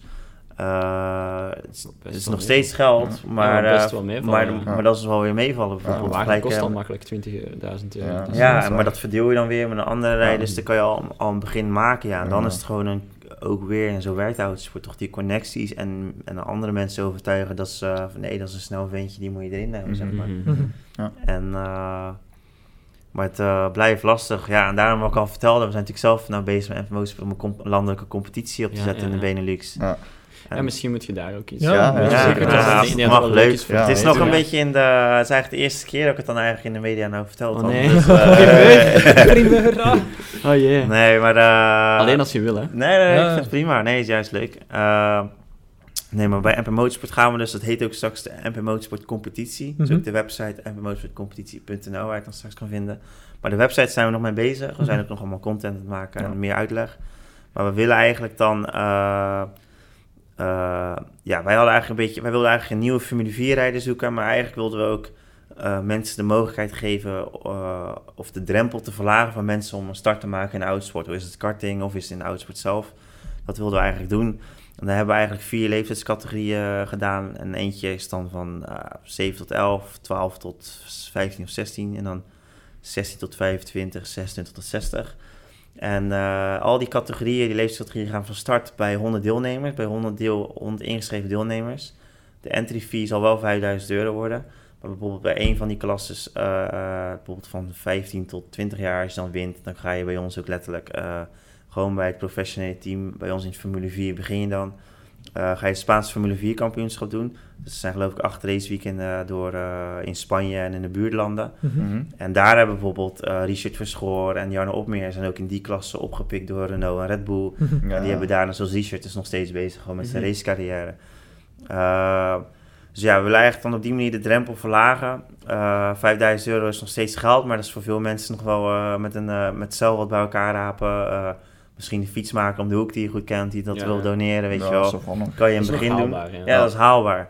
En de uiteindelijke prijs is bijvoorbeeld eh ten waarde wat wel iets van 200 of 230.000 euro Ja. eh, normaal zou kosten. Wat dan niet in één keer niet meer haalbaar is voor veel Ja, mensen. Nee, klopt wel. Maar je bent wel één uit de 100. En ja, Ja. 1 uit de 100. Maar het Ja. is ook weer niet een competitie dat je het op moet nemen die je ook heel vaak hebt. Deze komt, dan moet je tegen 10.000 man Ja, nee, dus klopt je neemt nu. 1 op de 100, dus de kans is groot. Ja. Plus de top 5 gaat bijvoorbeeld al eh, voor een startlicentie op. eh, gaat al Mhm. drie dagen testen in de Formule 4. Ja, dus je hebt al echt Ja. al hele gave dingen die je al Ja, gaat je doen. hebt iets van ervaring en Ja. je kunt je naam eigenlijk bij een aantal mensen toch al kwijt. En dan Ja, eigenlijk... Ja, dat en, netwerk. eh, ja. En wij hebben gewoon heel veel uh, die ervaring. Het is gewoon het is sowieso heel erg leuk. Uh, bijvoorbeeld uh, onze rijders die gaan helpen, geef je ook een beetje les. En uh, in heel die competitie, als je bij de jonge categorie krijgt je eigen kart bij de top 10. Je gaat de clubraces doen. En ja, je maakt gewoon echt een begin. En vanaf daar wordt ook wel weer een challenge natuurlijk om te kijken hoe ga je het dan doen. Maar je hebt in ieder geval al, al wat rijervaring. Je weet een beetje hoe de wereldje zit. Dat hoor je van ons dan wel. Ja, ja. En ja, en dan moet je gewoon gaan kijken van oké, okay, hoe kan ik verder? Ja. Maar hetzelfde geldt wat je zegt bij ons in Formule 4. Als je het daar goed doet, uh, word je misschien wel opgepikt. En uh, Ja. doe je het heel, heel erg goed. Uh, misschien zeggen we wel van ja, we hebben toch een, een snel ventje nog nodig voor het Renault. Ja, wie Ja. weet groei je dan zo wel weer door. Ja, ja, ja. Het blijft altijd een hele kleine kans, maar je, de, de, dat je dus de Ford Fiesta Sprint Cup kan gaan doen of de Formule 4 is al super kick. En Ja, uh, tuurlijk, ja. had je er nooit aan meegedaan, dan uh, had je het nooit gedaan. En Mhm. heb je toch altijd die, die, die, die, ervaring, mee ja. gehad, die Ja. ervaring. En, en, En, dat zou wel heel leuk zijn. en Stel nu, ja, je, bent, je bent iemand van 16 tot 25, hè, dat is waar je de kans maakt om Mhm. in die Formule Renault te komen dan. Uh, in waar rij je dan tegen die 100 andere mensen? Wat, wat, wat, wat moet je dan doen om daar... Ja, dat is waar. Uh, heb ik nog niet verteld inderdaad. Het zijn vier, uh, eigenlijk drie rondes. Je begint uh, met playseats. We gaan eigenlijk gewoon simulators gaan we doen. Mhm. Okay. En uh, waarschijnlijk zet, uh, we gaan er dan 20 neerzetten hier bij MP Motorsport. En Okay. dat zal dan voor 20 dagen lang zijn. Voor al die, uh, want we moeten 100 mensen. Ja, Ja. dat iedereen tijd Ja. heeft. Ja. Maar we gaan geen 100 mensen tegelijk doen. We gaan echt Ja. gewoon 20 mensen per dag.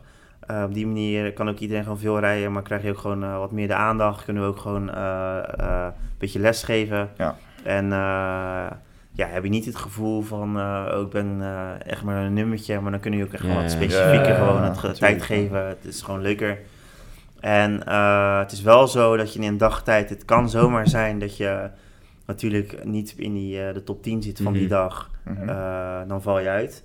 Maar je krijgt bijvoorbeeld een, eh, waar, waar we nu sowieso gaan doen, is dat je een waardebon krijgt, een voucher van 500 euro. Zodat je volgend jaar voor 4500 euro nog een keer kan proberen. Ja. Oh. Oké. Eh, maar we zijn ook eh, nieuwe ideeën om te kijken of dat we misschien partnerschappen kunnen gaan doen met andere. Ja. Waar je bijvoorbeeld racekleding, al zou je zelf beginnen, Ja. eh, Ah, voor heel veel korting cool. kan halen of Ja, zoiets, ja, weet je wel. Dat we je toch een beetje weg kunnen helpen. Maar eigenlijk bij de 100 gaan er 50 door. Die 50 gaan dan eigenlijk, eh, gaan eerst dan krijgen een kartcursus een dag. Hm. Dan leer je eigenlijk over de vlaggen, over de, eh, ja, hoe, hoe, ja, hoe je eigenlijk een, be- goed kan karten, zeg maar. Eigenlijk. Ja, ja. Ja. Van remmen, hoe pak je dat aan? Ja. Eh, en dan de tweede dag, eh, want het zijn twee dagen, dan eh, ga je echt de competitie weer doen, trainen, eh, kwalificeren, wedstrijdjes. In karting dan ook. In karting ook. Maar het zijn geen indoor karts. Je krijgt gewoon die karts waar, Ja, eh, waar de Lewis Hamilton eh, Wauw, man. vroeger ook allemaal mee begonnen zijn. Cool. Gewoon een, een normale... echte kart Een echte kart. Ja. Ja. Gewoon eh eh 125 cc, dus die zit, er zit gewoon nog pk's in. Ja, ja. Eh, je, dus dat is gewoon allemaal goed. We willen het ook gewoon, hoe het in de professionele wereld ook gaat. Je, dan, ja, tenminste, in mijn tijd deed je niet in een kart, maar dan ging met een professionele Mhm. zo'n kart ging van start. En dat gaan we dan ook gewoon doen. Mhm. En, eh eh, en er vallen er eigenlijk weer 25 vanaf. Die 25 gaan weer karten eigenlijk. Weer twee eh, weekenden. Of eh, twee dagen. Alleen dan krijg je natuurlijk veel meer rijtijd, want er zijn eh, minder deelnemers dan Mhm. over. Ja. Ook weer competitie en dan uiteindelijk, dat hangt dan af welke leeftijdscategorie, maar de top 10 van die dag bij de jongsten, die, gaan dan, die hebben dan gewonnen. Die krijgen dan hun eigen kart, een eh, eigen race eh, Ja. waarschijnlijk. En een heel jaar, het jaar erop, 2021, ga je de clubraces doen eh, ja. eh, op strijd. Dat zijn zeven raceweekenden en dat wordt dan allemaal verzorgd door MP Motorsport. En, eh, maar als dat die seizoen klaar is natuurlijk, dan heb je nog steeds je kart en je spullen. En dan zie je Ja. alsjeblieft, Ja, ja, wil je zelf ergens een kart, dan kan je ook nog altijd gaan karten, weet je wel. Mooi, heel mooi. Ja. En, eh, en dan bij die andere categorieën die ouder zijn, want dan heb je de leeftijd om autosport te gaan. Dan zeggen we dan, de top 5 gaat dan voor de racelicentie op. Eh, dat is één dag racelicentie. Één dag ga je denk ik in de Ford Fiesta al op het circuit gaan eh, trainen. Dan gaan we ook een soort van kwalificatie doen. Dan de top 3 gaat bij de categorie van Formule 4. Dan gaat dan drie dagen testen in de Formule Mhm. 4. Het zal ergens in Spanje zijn dan. Mhm. En daar de uiteindelijke winnaar, die gaat dan eh, het seizoen Formule 4 eh Cool. bij MP Motorsport Dat is echt wel cool. Ja, Ja. en dan bij Ja. de nog oudere categorie van tot en met 60 jaar is eigenlijk hetzelfde top 5 race-licentie. Eh, gaat een dag testen, vallen er eh, twee af. De top 3 gaat drie dagen testen aan de Ford Fiesta. En de winnaar gaat dan een seizoen Ford Fiesta Ja. Sprint Cup doen. Dus Robin heeft nog kans, in principe. Ja, Dus- maar superleuk. Het is echt superleuk. En het is, eh, ik denk dat het sowieso heel erg kick is. En, en een leuke kans. En nogmaals, het, oké, het is 5000, maar aan de andere kant is het ook wel weer leuk. Dat je toch ook wel weer eh, die 5000 allemaal moet regelen. Want dat is gewoon een onderdeel van de sport. Alleen nu ga je het in het klein doen. Ja. nu moet je in het 5000 eigenlijk een soort van sponsorship gaan zoeken. Ja, Maar 5000 is dan overal dit wat je nog wel een beetje die gunning bij kan krijgen. Mhm. En, eh, ja, en dan ga je eigenlijk al een beetje erover nadenken van, ja, oké, ja, vijf. Maar wat dan als het straks dan eh 50 of 100, eh, hoe, hoe ga ik dat dan Mhm. nadoen? En dan, Ja. Ja, van, ja. Cool. we brengen in ieder geval een beetje op gang, weet je wel. Anders dan blijft het bij een droom, maar nu, mhm. nu kan je het eigenlijk Ja. een soort van al een beetje opstarten. En dan ja, vanaf ja. daar kan je doorzetten.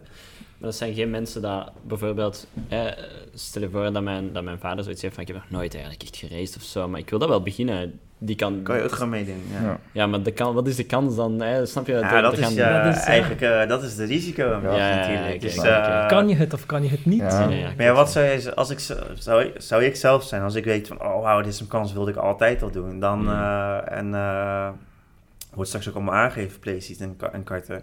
Ja, als ik was, zou ik gewoon al naar de, al ga ik naar de indoorkartbaan, gewoon oefenen. Ja. Ik bedoel, Ja, wat hoeft dat nou te kosten? Dat of dan eh, voor die, in die verhouding die 5000, dat, je kan voor, wat is het, voor 20 euro kan je een paar stintjes doen. Of. Heb je toch wel een beetje gevoel. eh, Mhm. Je, Dat is wat we op dit moment eigenlijk aan het doen zijn. Hè? Wij- ja, je Ja, gaat een beetje wel, ja. je gaat oefenen. Ja, dan heb je toch al eh, weer, Ja. eh, als je het gewoon een beetje fanatiek oppakt. Ja. Dan, Je hebt een idee waar de lijn Ja. ligt. Ja. vergroot, je de kans alweer Ja. natuurlijk. Ja. Dat maakt eigenlijk dat hoog niveau veel laagdrempeliger en veel meer toegankelijk voor, voor, voor, ja, voor Iedereen, ja. Voor En ik iedereen, bedoel, ja. je kan wel zeggen, ja, ik heb dan nooit geraced, maar ik wil dat dan toch wel doen. Maar Ja. als je dan eigenlijk al zegt van, eh, ja, ik heb nooit geraced, dan, maar ik wil er ook geen energie in steken om, om hem toch op die Nee, kans ja, te ja, ja, ja. Ja, dan moet je Dan moet je vergeet er dan deze hè. want Die- het is alleen maar ja. competitie. Je gaat ervoor of je gaat er niet voor. Ja, Ik denk, dat die, moet je ook zien. ik Dat denk dat er heel ook, veel competitie gaat zijn tussen die honderdtal. Want ik denk Ja. dat de honderd die eraan gaan meedoen, gaan sowieso al iets hebben van ik wil ervoor gaan. Ja, Ik, allee, dat zal niet alle honderd zijn, maar je legt ik, geen 5000 Nee, euro neer voilà. als je dat Dus- niet wilt doen. Nee, precies. Ik Daarom. Dus je, en, en dat is ook leuk. En het is ook een mooie kans wat je kan krijgen. Maar ja, je Mhm. moet er wel wat voor eh, doen. Ik in mijn leven is het nog nooit... eh, Oké, eh, ik geef eerlijk toe, ik kom uit een goede familie. Maar ik bedoel, eh,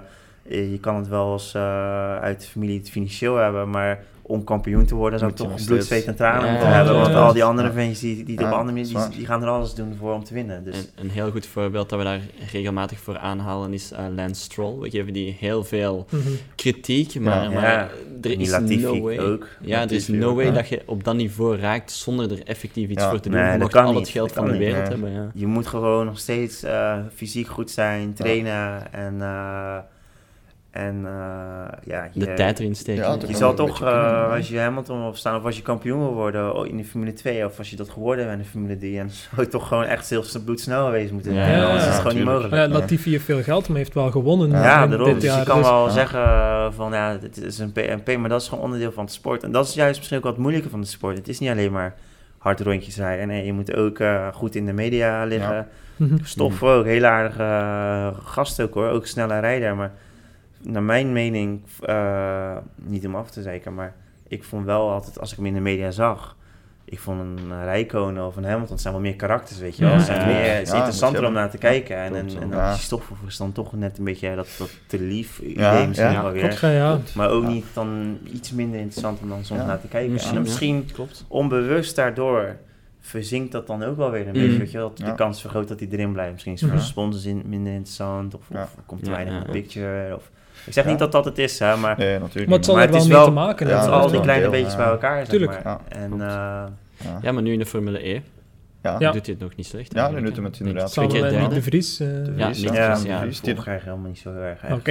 Nee, Ja, dat is oké. is is ja. Speelt geen Ik- rol, maar- Ik denk dat je hier meer als genoeg te doen hebt om, om Ja. Ja. om Ja, ja, alles ja, te ja. volgen dat, Ja. er, dat er is. Maar het is voor wel interessant iets, hè, dat steeds Ja. Formule 1, dat elektrisch, ja, of dat, Ja. of dat groen is, heel erg gezegd, is het niet, Ja. geloof Ja. ik. Want ik Ja. heb wel eens gehoord dat er hele grote aggregaten daarnaast stonden om Ja. dieselaggregaten Ja. om, ze op te Ja, laden.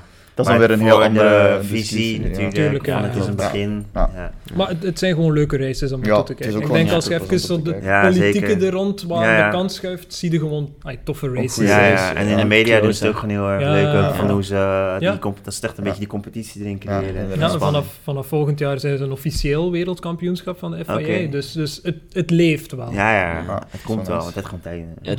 Hetzelfde met die Halo ook, joh. Iedereen had er kritiek over. Het is ook gewoon een gewoonte. uh, Ja.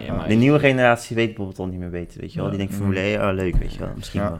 Dat is misschien, eh, gewoon dat ik erop denk, inderdaad, die Halo, heel veel kritiek in de media, zeker bij fans en oude, oudere fans. Ja.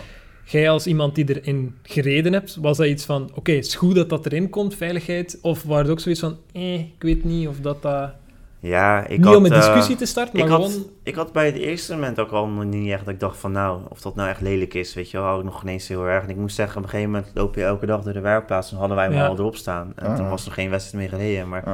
als je dan vijf keer langs hebt gelopen op vijf dagen, en dan op een gegeven moment denk je van ja, oh ja, ja de hele, weet je wel, het wordt dan gewoon Mhm. normaal. Ja. ja. En dat zie je nu eigenlijk ook. Tuurlijk. En eh, ja, en het is een stukje veiligheid. Ik denk heel eerlijk gezegd, dit jaar hebben we eigenlijk best wel heel veel beelden gezien in Mhm. eh, Formule 3, Formule Renault, Formule 4. Dat ik dacht van, oeh, als die hele er nu niet had gezeten, Ja, weet ik ja. niet of dat, dat ventje er al in had gezeten. Want Ja. wij hadden bij Cordeel, uh, Amelie Cordeel had Mhm. in de onboard, die auto landde echt precies op zijn Nee. op hem.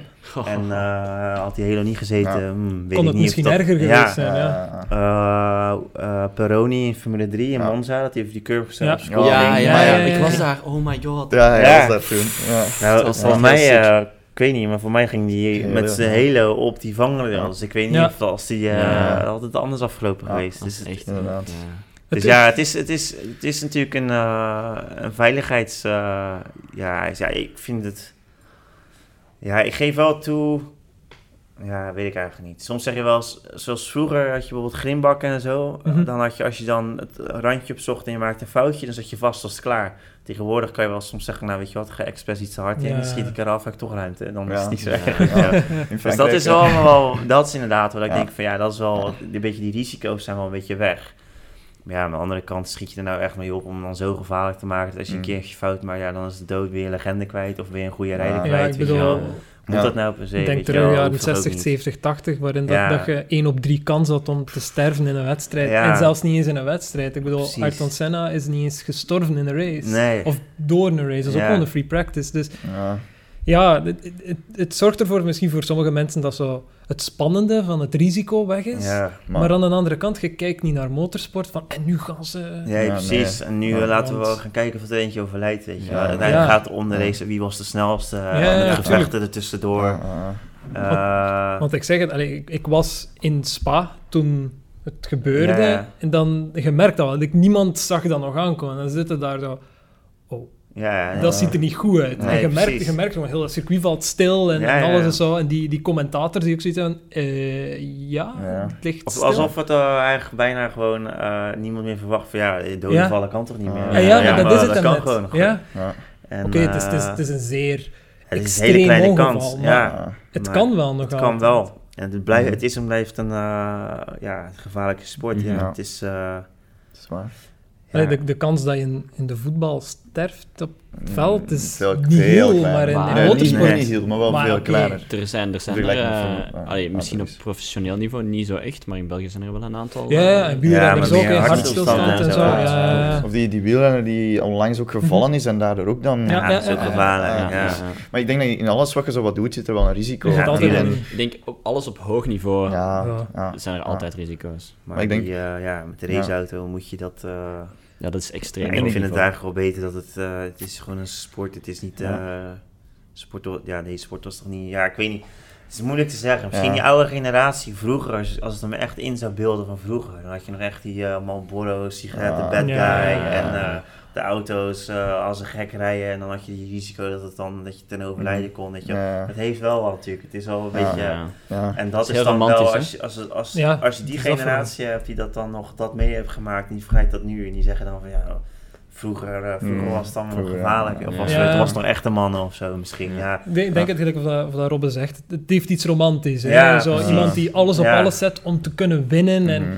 Maar ik denk Ja. het moment zelf, dat, en, en dat hoorde vaak, want de Formule 1 doet ook een podcast Mhm. met, met echt ja, legendes nog, die nog Ja, leven. Ja. Dan hoorde dat ook, like Jackie Stewart en zo, die dan zegt van, ja, ik ben heel gelukkig dat ik nog altijd Ja. leef. Ik bedoel, Ja. alle vrienden rond mij, waarmee ik dan een kamer deelde, die zijn allemaal gestorven, al dan niet in een race. Ja. Ja. Ik bedoel, ja, een van, van de mensen waar ik enorm naar opkijk, Jim Clark, is ook Mm. gewoon gestorven in de Formule 3-race. Ja. Ook op zo'n dom moment. Heeft wereldkampioenschap gewonnen. En dan één, bocht, allee, één iets verkeerd, knalt tegen de boom en het is gedaan. Ja. Dat is zo... Het heeft iets romantisch, maar aan de andere kant... Ik weet niet of dat we dat vandaag echt nog leuk zouden vinden, moesten iedere race zo... Mhm. Bedoel, je kunt Ja. spectaculaire crashes hebben. Kijk naar... eh, Weet je, het erg is denk ik ook van dan zou het deze dag vandaag gewoon... eh, kijk, nu is het wat het afgelopen jaar gebeurd is, is iedereen heel erg van eh, eh, geschrokken. En, Mhm. eh, Ja. van, weet je wel, maar als zoiets elk weekend eh Ja. zou zijn, en ja, het klinkt heel gek, maar dan wordt het gewoon normaal. En dan denk je Ja, van, dat oh ja, snap weer ik, een dode, weet je wel. Ja. Het is heel raar dat ik het zo zeg, maar zo werken we wel een beetje. En misschien in die tijd, eh, in die tijd als er een over, eentje overleed, dan ging de volgende dag de race gewoon weer verder. Of dezelfde dag Ja. geloof ik nog. En tegenwoordig zeggen we, wow, weet je wel, dit is wel heel heftig. Ja. We gaan er nou, we blazen het Ja, af, wat ik ook goed vond. Ja. Alleen, eh, je ziet dat het dus daar alweer in die tijd, dat het alweer normaler was van, Mhm, ja, tuurlijk. ja, balen, maar de, de race gaat dan maar gewoon verder. Want de Life- goes on, Ja, weet je ja. wel. Mhm. Maar je Ja. hoort dat ook, ze moesten dan de klik maken van oké, de dag voordien sterft uw vriend en de Ja. dag nadien zitten we wel nog altijd in het zitje en Ja. Ja. er wel voor gaan. Ja, natuurlijk. precies. Ja. Dus Je moet je, je angst aan de kant Ja. zetten. Gelijk of dat je zegt, inderdaad, in de simulator heb je die angst niet zo, Ja. maar Ja. vanaf dat je in, in die wagen stapt en daar tegen 300 per uur gaat, ja. Dus het is, Ja. het is inderdaad achteraf, en zo vooral als je dan terugkijkt, is het altijd heel erg inderdaad dat romantische, dat Mhm. verhaal, die mooie verhalen die eruit Mhm. creëert. Mhm. Maar uiteindelijk denk ik, de kern van heel de sport is natuurlijk niet voor, eh is gaat om het race snelheid, de snelheid, de adrenaline om het eh, Ja, tuurlijk, te hè. ervaren. En moet daar dan per se dan die risico van de dood erbij te zitten, Mhm. dat hoeft Ja. denk ik dan ook weer niet. Nee, Ik denk, denk dat er Dat een mooie quote is van ik, Ricciardo onlangs. Dat hij zei van ik, ik, ik gesp mijn eigen niet vast elk weekend in een raceauto om hem dan niet de respect te geven aan die auto om alles te geven. Ja. Ja. Ik vond dat, het is in het Engels nu, eh, Ja. gaat het in het Nederlands zeggen, maar het is iets in die aard. Ja, inderdaad. Ja. Maar het is in die aard ook van van zodra dat je in die auto stapt en je gespt je vast, dan, dan accepteert je ook de risico's wat je gaat doen. En dan, dan gaat je ook... Ja, Dan, en ik denk dat dat ook een klein beetje respect naar, naar de, de, de sport ook gaat, gaat brengen. Van zodra dat je dat doet, dan... Ja...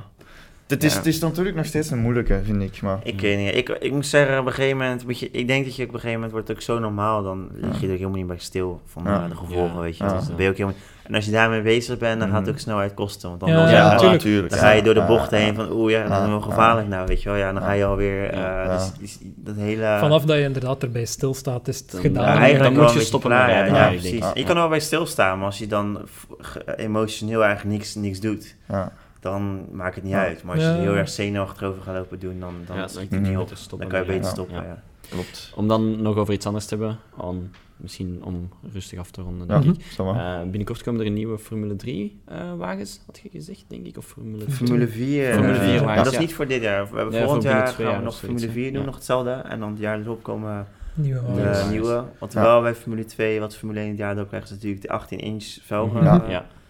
Banden krijgen we. En zijn er regelmatig grote verschillen in die wagens? Of is dat zoiets van, oké, kijk, dit en dit is veranderd, maar voor de rest is het eigenlijk hetzelfde. We moeten niet te veel aanpassen aan onze ideeën of, of de, de auto anders afstellen. Of Eh, wat- wat komt er meestal als ze een update doen, nou ja, ze- eigenlijk wordt het ook al een beetje per met de teams besproken wanneer Mm. er weer iets nieuws komt. Of we maken, ja, voorverwarmen ze eigenlijk de teams al van, hé, hey, over twee jaar Mhm. is de plan, de planning om een nieuwe Ja. Formule 2 te laten Mhm. komen.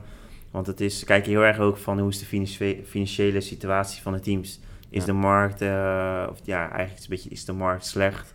Dan stellen ze dat vaak naar uit, zeggen, nou weet je wat, dan rijden we nog een jaar met, met deze auto's. Ja.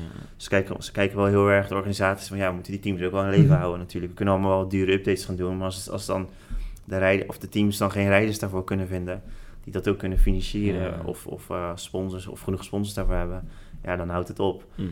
Dus eh, meestal de updates die ze doen, dat zijn altijd eh, kleine of eh, ja, en dan op een gegeven moment na acht jaar, maar dan zijn auto's ook afgeschreven, want die schrijf je ook af. Ja. Dan eh, komt er weer een keer een nieuwe uit natuurlijk.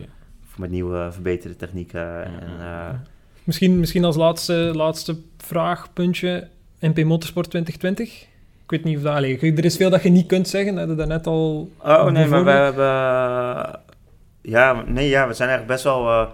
Maar het leuke van MP Motorsport is altijd van. eh, we hoeven er niet, zeg maar, eh, rijk van te worden, sowieso Mhm. niet. Mhm. Eh, het is echt een, een team wat begonnen van mijn passie van mijn vader. Tenminste, het team bestond al, we hebben overgenomen Ja. mijn vaders passie. Ik vond het ook heel erg leuk. En op een gegeven moment is het eigenlijk uit de hand gelopen, zo, uit de hand gelopen hobby geworden. En het is nu Ja. eigenlijk gewoon een bedrijf. Mhm. En, maar me- we hebben familie uit, hebben we gewoon onze andere bedrijf wat we hebben, daar verdienen we gewoon onze centjes mee, zeg Ja. maar. En dit is altijd gewoon van, oké, halen we break-even en dan is het prima. Iedereen kan zijn passie doen en dat is gewoon leuk. Dus, dus waarom doen we dan nog deze sport? Voor de passie en we willen dus winnen. Dus Mhm. nu nog steeds is het gewoon van dat we niet alleen maar strategisch kijken van, oh, hoe kunnen we heel veel ermee verdienen? Nee, hoe Ja. kunnen we winnen? Want Ja, we willen gewoon winnen. ja, want het is onze hobby, het is onze Tuurlijk, passie. Dus daarom zijn wel weer hele leuke eh, veranderingen. We hebben ook een beetje eh, weer nieuwe goede mensen eh, erbij. Ook zijn we heel erg aan het kijken voor, voor goede rijders. Mhm. Eh, de markt is gelukkig ook goed, maar om eh, ervaren goede rijders ook weer in stoeltjes te krijgen, zodat we er ook weer kansen kunnen maken voor het kampioenschap. Ja. Formule 4, Formule Renault doen we eigenlijk elk jaar wel goed. En dan moet ik zeggen, hoorde ik van teammanager dat het wel dit jaar heel erg lastig is om in te schatten wie de, eh, wie de, eh, ja, de top 5 rijders gaan zijn. Mhm. Want het zijn Mhm. allemaal veel nieuwe gezichten. Mm. En allemaal nog niet echt kunnen zien of, Ja. kunnen zien of dat ze ook echt eh, snel zijn. Maar eh, ja, met Formule 3 zijn we eh, leuk bezig. Formule 2 gaan we ook veel, eh, hebben ook in het team eh, wat veranderd qua Mhm. kennis. Maar we zoeken ook weer een hele snelle rijder bij. En daar hoop ik eigenlijk volgend jaar wel echt een zet te kunnen zetten. Of tenminste als team. Eh, dat we daar ook gewoon, boom, meer eh, dichter Ja, bij het ja, ja. kampioenschap zitten. Want daar hebben we Mhm. altijd een beetje, een beetje de middenmoot eh, Ja, gedaan. dit jaar ook. Ja. En eh, ja, daar moeten we gewoon echt een stap zetten. En nu hebben we dit jaar echt wel een verandering gemaakt. Ja. Dat wel eens heel interessant kan zijn om te zien Mhm. hoe dat eh, verloopt. Maar op zich, de middenmoot in, in een eenheidsklasse is op zich toch nog wel eigenlijk een, een, een relatief goede prestatie. denk Ja, wel. Alleen je wil uiteindelijk winnen. Ja, tuurlijk. Iedereen wil altijd winnen. Nee, maar ik, denk- ik denk dat je het positief kan bekijken. Ik bedoel, ja. er zijn misschien vijf mensen beter dan jou, maar er zijn nog altijd vijf mensen Maar het slechter. maakt denk ik ook niet zoveel uit waar je... eindig, als je maar ziet dat er... Kijk, dat je in de middenmoot eindigt, prima. Maar waar kom je het jaar ervoor vandaan? Dus Ja, ben je daar dan klopt. achter de moot... Hé, hey, middenmoot, oké, we zijn een stap aan het Ja, maken. ja. Nu de volgende stap. En nu zaten we, hadden we eigenlijk een beetje de laatste paar jaren zelfs... eh, dat we elke keer continu in die middenmoot zaten. Mm. En af en toe een Ja. uitschiet een keer op het podium. Maar niet echt, we bleven een beetje hangen. Ja, en nu ja. moesten we, we hadden echt zo van, nou kom op, we moeten echt die stap gaan maken. Dat we nou echt die, dat we gewoon hoppen in die top Ja, 5 ja, Ja. ja, ja. Ja. En eh, want ja, de ultieme goal is natuurlijk dat we Formule 4 kampioen zijn, Formule 1 kampioen. En Mm. Ja, drie en twee ja. in hetzelfde Oh, jaar. En dan heb je echt, eh, ja, dan, dan zou het super kick zijn. Ja. Het is, eh, Dan barst het feest helemaal. Ja. los. dan was het helemaal los. Dus dat is eigenlijk... eh, Macau maal duizend. Ja. Ja. Dus we zijn dus allemaal wel aan het aanpassen. Dus we hopen dat natuurlijk volgend jaar weer beter, eh, weer beter te doen. En eh, we komen wel extra... Ik denk, denk dat het team wel wat groter wordt ook. Misschien hier en daar een, een auto, auto extra. Mhm. En eh, dus dat blijft gewoon eh, Ja. groeien. Dan gaat dat hier denk ik eh, gezellig vol staan met auto's. Ja, Dus, eh, dat is ook altijd een probleem in de winter. Want dan eh, met personeel ook natuurlijk. Er is te veel personeel. En die moeten dan ook allemaal een slaapplek geven. Ah, ja. en eh, Ja. dat is soms wel eens even een uitdaging. ja. Ja, Maar, slaap, eh, slaapzakjes in de, Ja, ja, in de ja, meetingroom. Ja. Hier, ja. Ik, ik zou wel naast een auto slapen, geen probleem. Mijn slaapzakje, ja.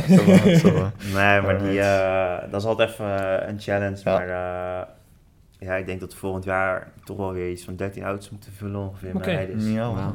Ja, dus eh, Ja. Logistiek gezien ook weer een, een uitdaging dan. Ja. ja, alleen dan het wordt vaak allemaal via de organisatie ook alweer eh, geregeld. Hoor. Je weet waar je heen moet. Of eh, als het gevlogen of met de boot gaat, is dat allemaal al geregeld. Mhm. En dan eh, moet je hem alleen afleveren, de auto. En Ja. Maar het is altijd wel heel erg papierwerk. Met natuurlijk Ja. allemaal eh, visa's en eh, Ja, dat begrijp ik. Ja. nog al het personeel. Want dan heb je één monteur. Die, want wij hebben 44 man personeel met 11 verschillende nationaliteiten. Oké. Heel veel teams zie je van of het zijn eh, 80% Engelse Mhm. of 80% Franse. En wij zijn echt gewoon... Het is een. Nederlands team, maar van de 44 man is misschien maar 6 Nederlanders. en Ja. eh, ze komen uit eh, Nieuw-Zeeland, Estonië Maar- en eh, overal vandaan. Hmm. En, eh, maar dat is wel even een uitdaging voor de planner. Want die, eh, ja, dan moeten ze eh, op hetzelfde moment ongeveer in... eh, ik stel, we hebben een wedstrijd in Barcelona. Iedereen moet op hetzelfde moment in Barcelona zijn. Maar ja, die ene die komt vanuit Italië vandaan, de ander uit Estonië. En eh, we hebben daar één huurauto. En je wil ook niet dat de ene dan twee uur moet wachten voor de Ja. ander. Dus dan wil die Ah, vlucht een beetje ja, zo ja, inplannen. ja, oké. Eh, Ja, dus dat is altijd nog even een uitdaging. dat is... Eh. Dat is veel zaken waar dat mensen soms niet over Niet nadenken. hè. Nee, het is Ja. echt eh, heel logistiek zit er nog achter. Hè? Ah. Ja.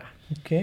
Goed. Nee, ik denk dat we daarop eh, perfect kunnen afronden. We Ja, zijn nu een Dat uur was en een het. half bezig. Dat is dat onze langste podcast. we zouden eigenlijk we Ja, zouden oké. nog, kunnen, nog kunnen We blijven kunnen nog heel verder lang gaan. babbelen, maar maar ja. Ja, als het kon, ik uh, had het niet erg gevonden. Ik zat er wel lekker in. Alleen ik moest zo ook weer vliegen. Ja, Ja, nog naar eh, maar- Valencia. Ja, gaan. Valencia zijn we nou weer aan het testen. Ja. En, Kijk. eh, Dat, dat klinkt dan toch zeker als nog een andere podcast. Oh, Ja, is ja, podcast, nee, eh, ik ja. mag voor mij sowieso zeker nog Alright, wat tof. top, Alright. top. Dan Goed. zit er niks anders op dan u eigenlijk gewoon te bedanken. Ja, Ja, dankjewel. ja, Dat voor ons is- dit super gezellig. ook. Knaller van, van de seizoenseindig Ja. voor ons eigenlijk. Eh. Ja. Dus eh, nee, zeker wat- bedankt voor uw tijd. Want wanneer gaan jullie weer beginnen met de volgende podcast? Wel, ik denk dit, dit komt nu morgen of overmorgen Ongeveer, uit ja. eigenlijk. Ik denk dat we dan nog alleen een een end-of-season show doen. Ja. Dus echt zo eens Formule 1 seizoen van, Wat oké, wat is leukste onze favoriete momenten, mindere momenten. Dus voor de luisteraars, daar kun je nu naar uitkijken. Nee. En ik denk dat we dan even stilvallen, Ja. totdat testing weer zo Oh, op het is begint zo te een beetje komen. februari, Ja. voilà. Ja. Motorsport, zeker naar media toe, staat heel stil. Ja. Ja. Dus dan, en dan wanneer dat de reveals komen, de car reveals, Ja, teamvoorstellingen, dan dat we weer... We kunnen onze eigen opstarten. mening Ja. geven Ja, over welke auto er mooi Ja. uitziet en welke niet. en zo. Ja. Inderdaad. Nee. Dus, goed. Alright. Dan, Top. Dan zie ik jullie bij de, de volgende podcast. Ja. hè? Ja. Ja. En, eh, goed, bedankt. Hopelijk Ja, tot, eh, tot nog eens. Tot ziens, ja. Goed, goed. Bye bye. Dit was Plankgas Podcast van deze week. En terwijl je wacht op het volgende raceweekend, kan je ons volgen op Facebook, Twitter en Instagram onder de naam Plankgas Podcast. Vergeet je ook niet te abonneren in je favoriete podcast-app. Al deze informatie kan je ook vinden op onze website www.plankgaspodcast.be en dan horen jullie ons en onze mening weer na de volgende race.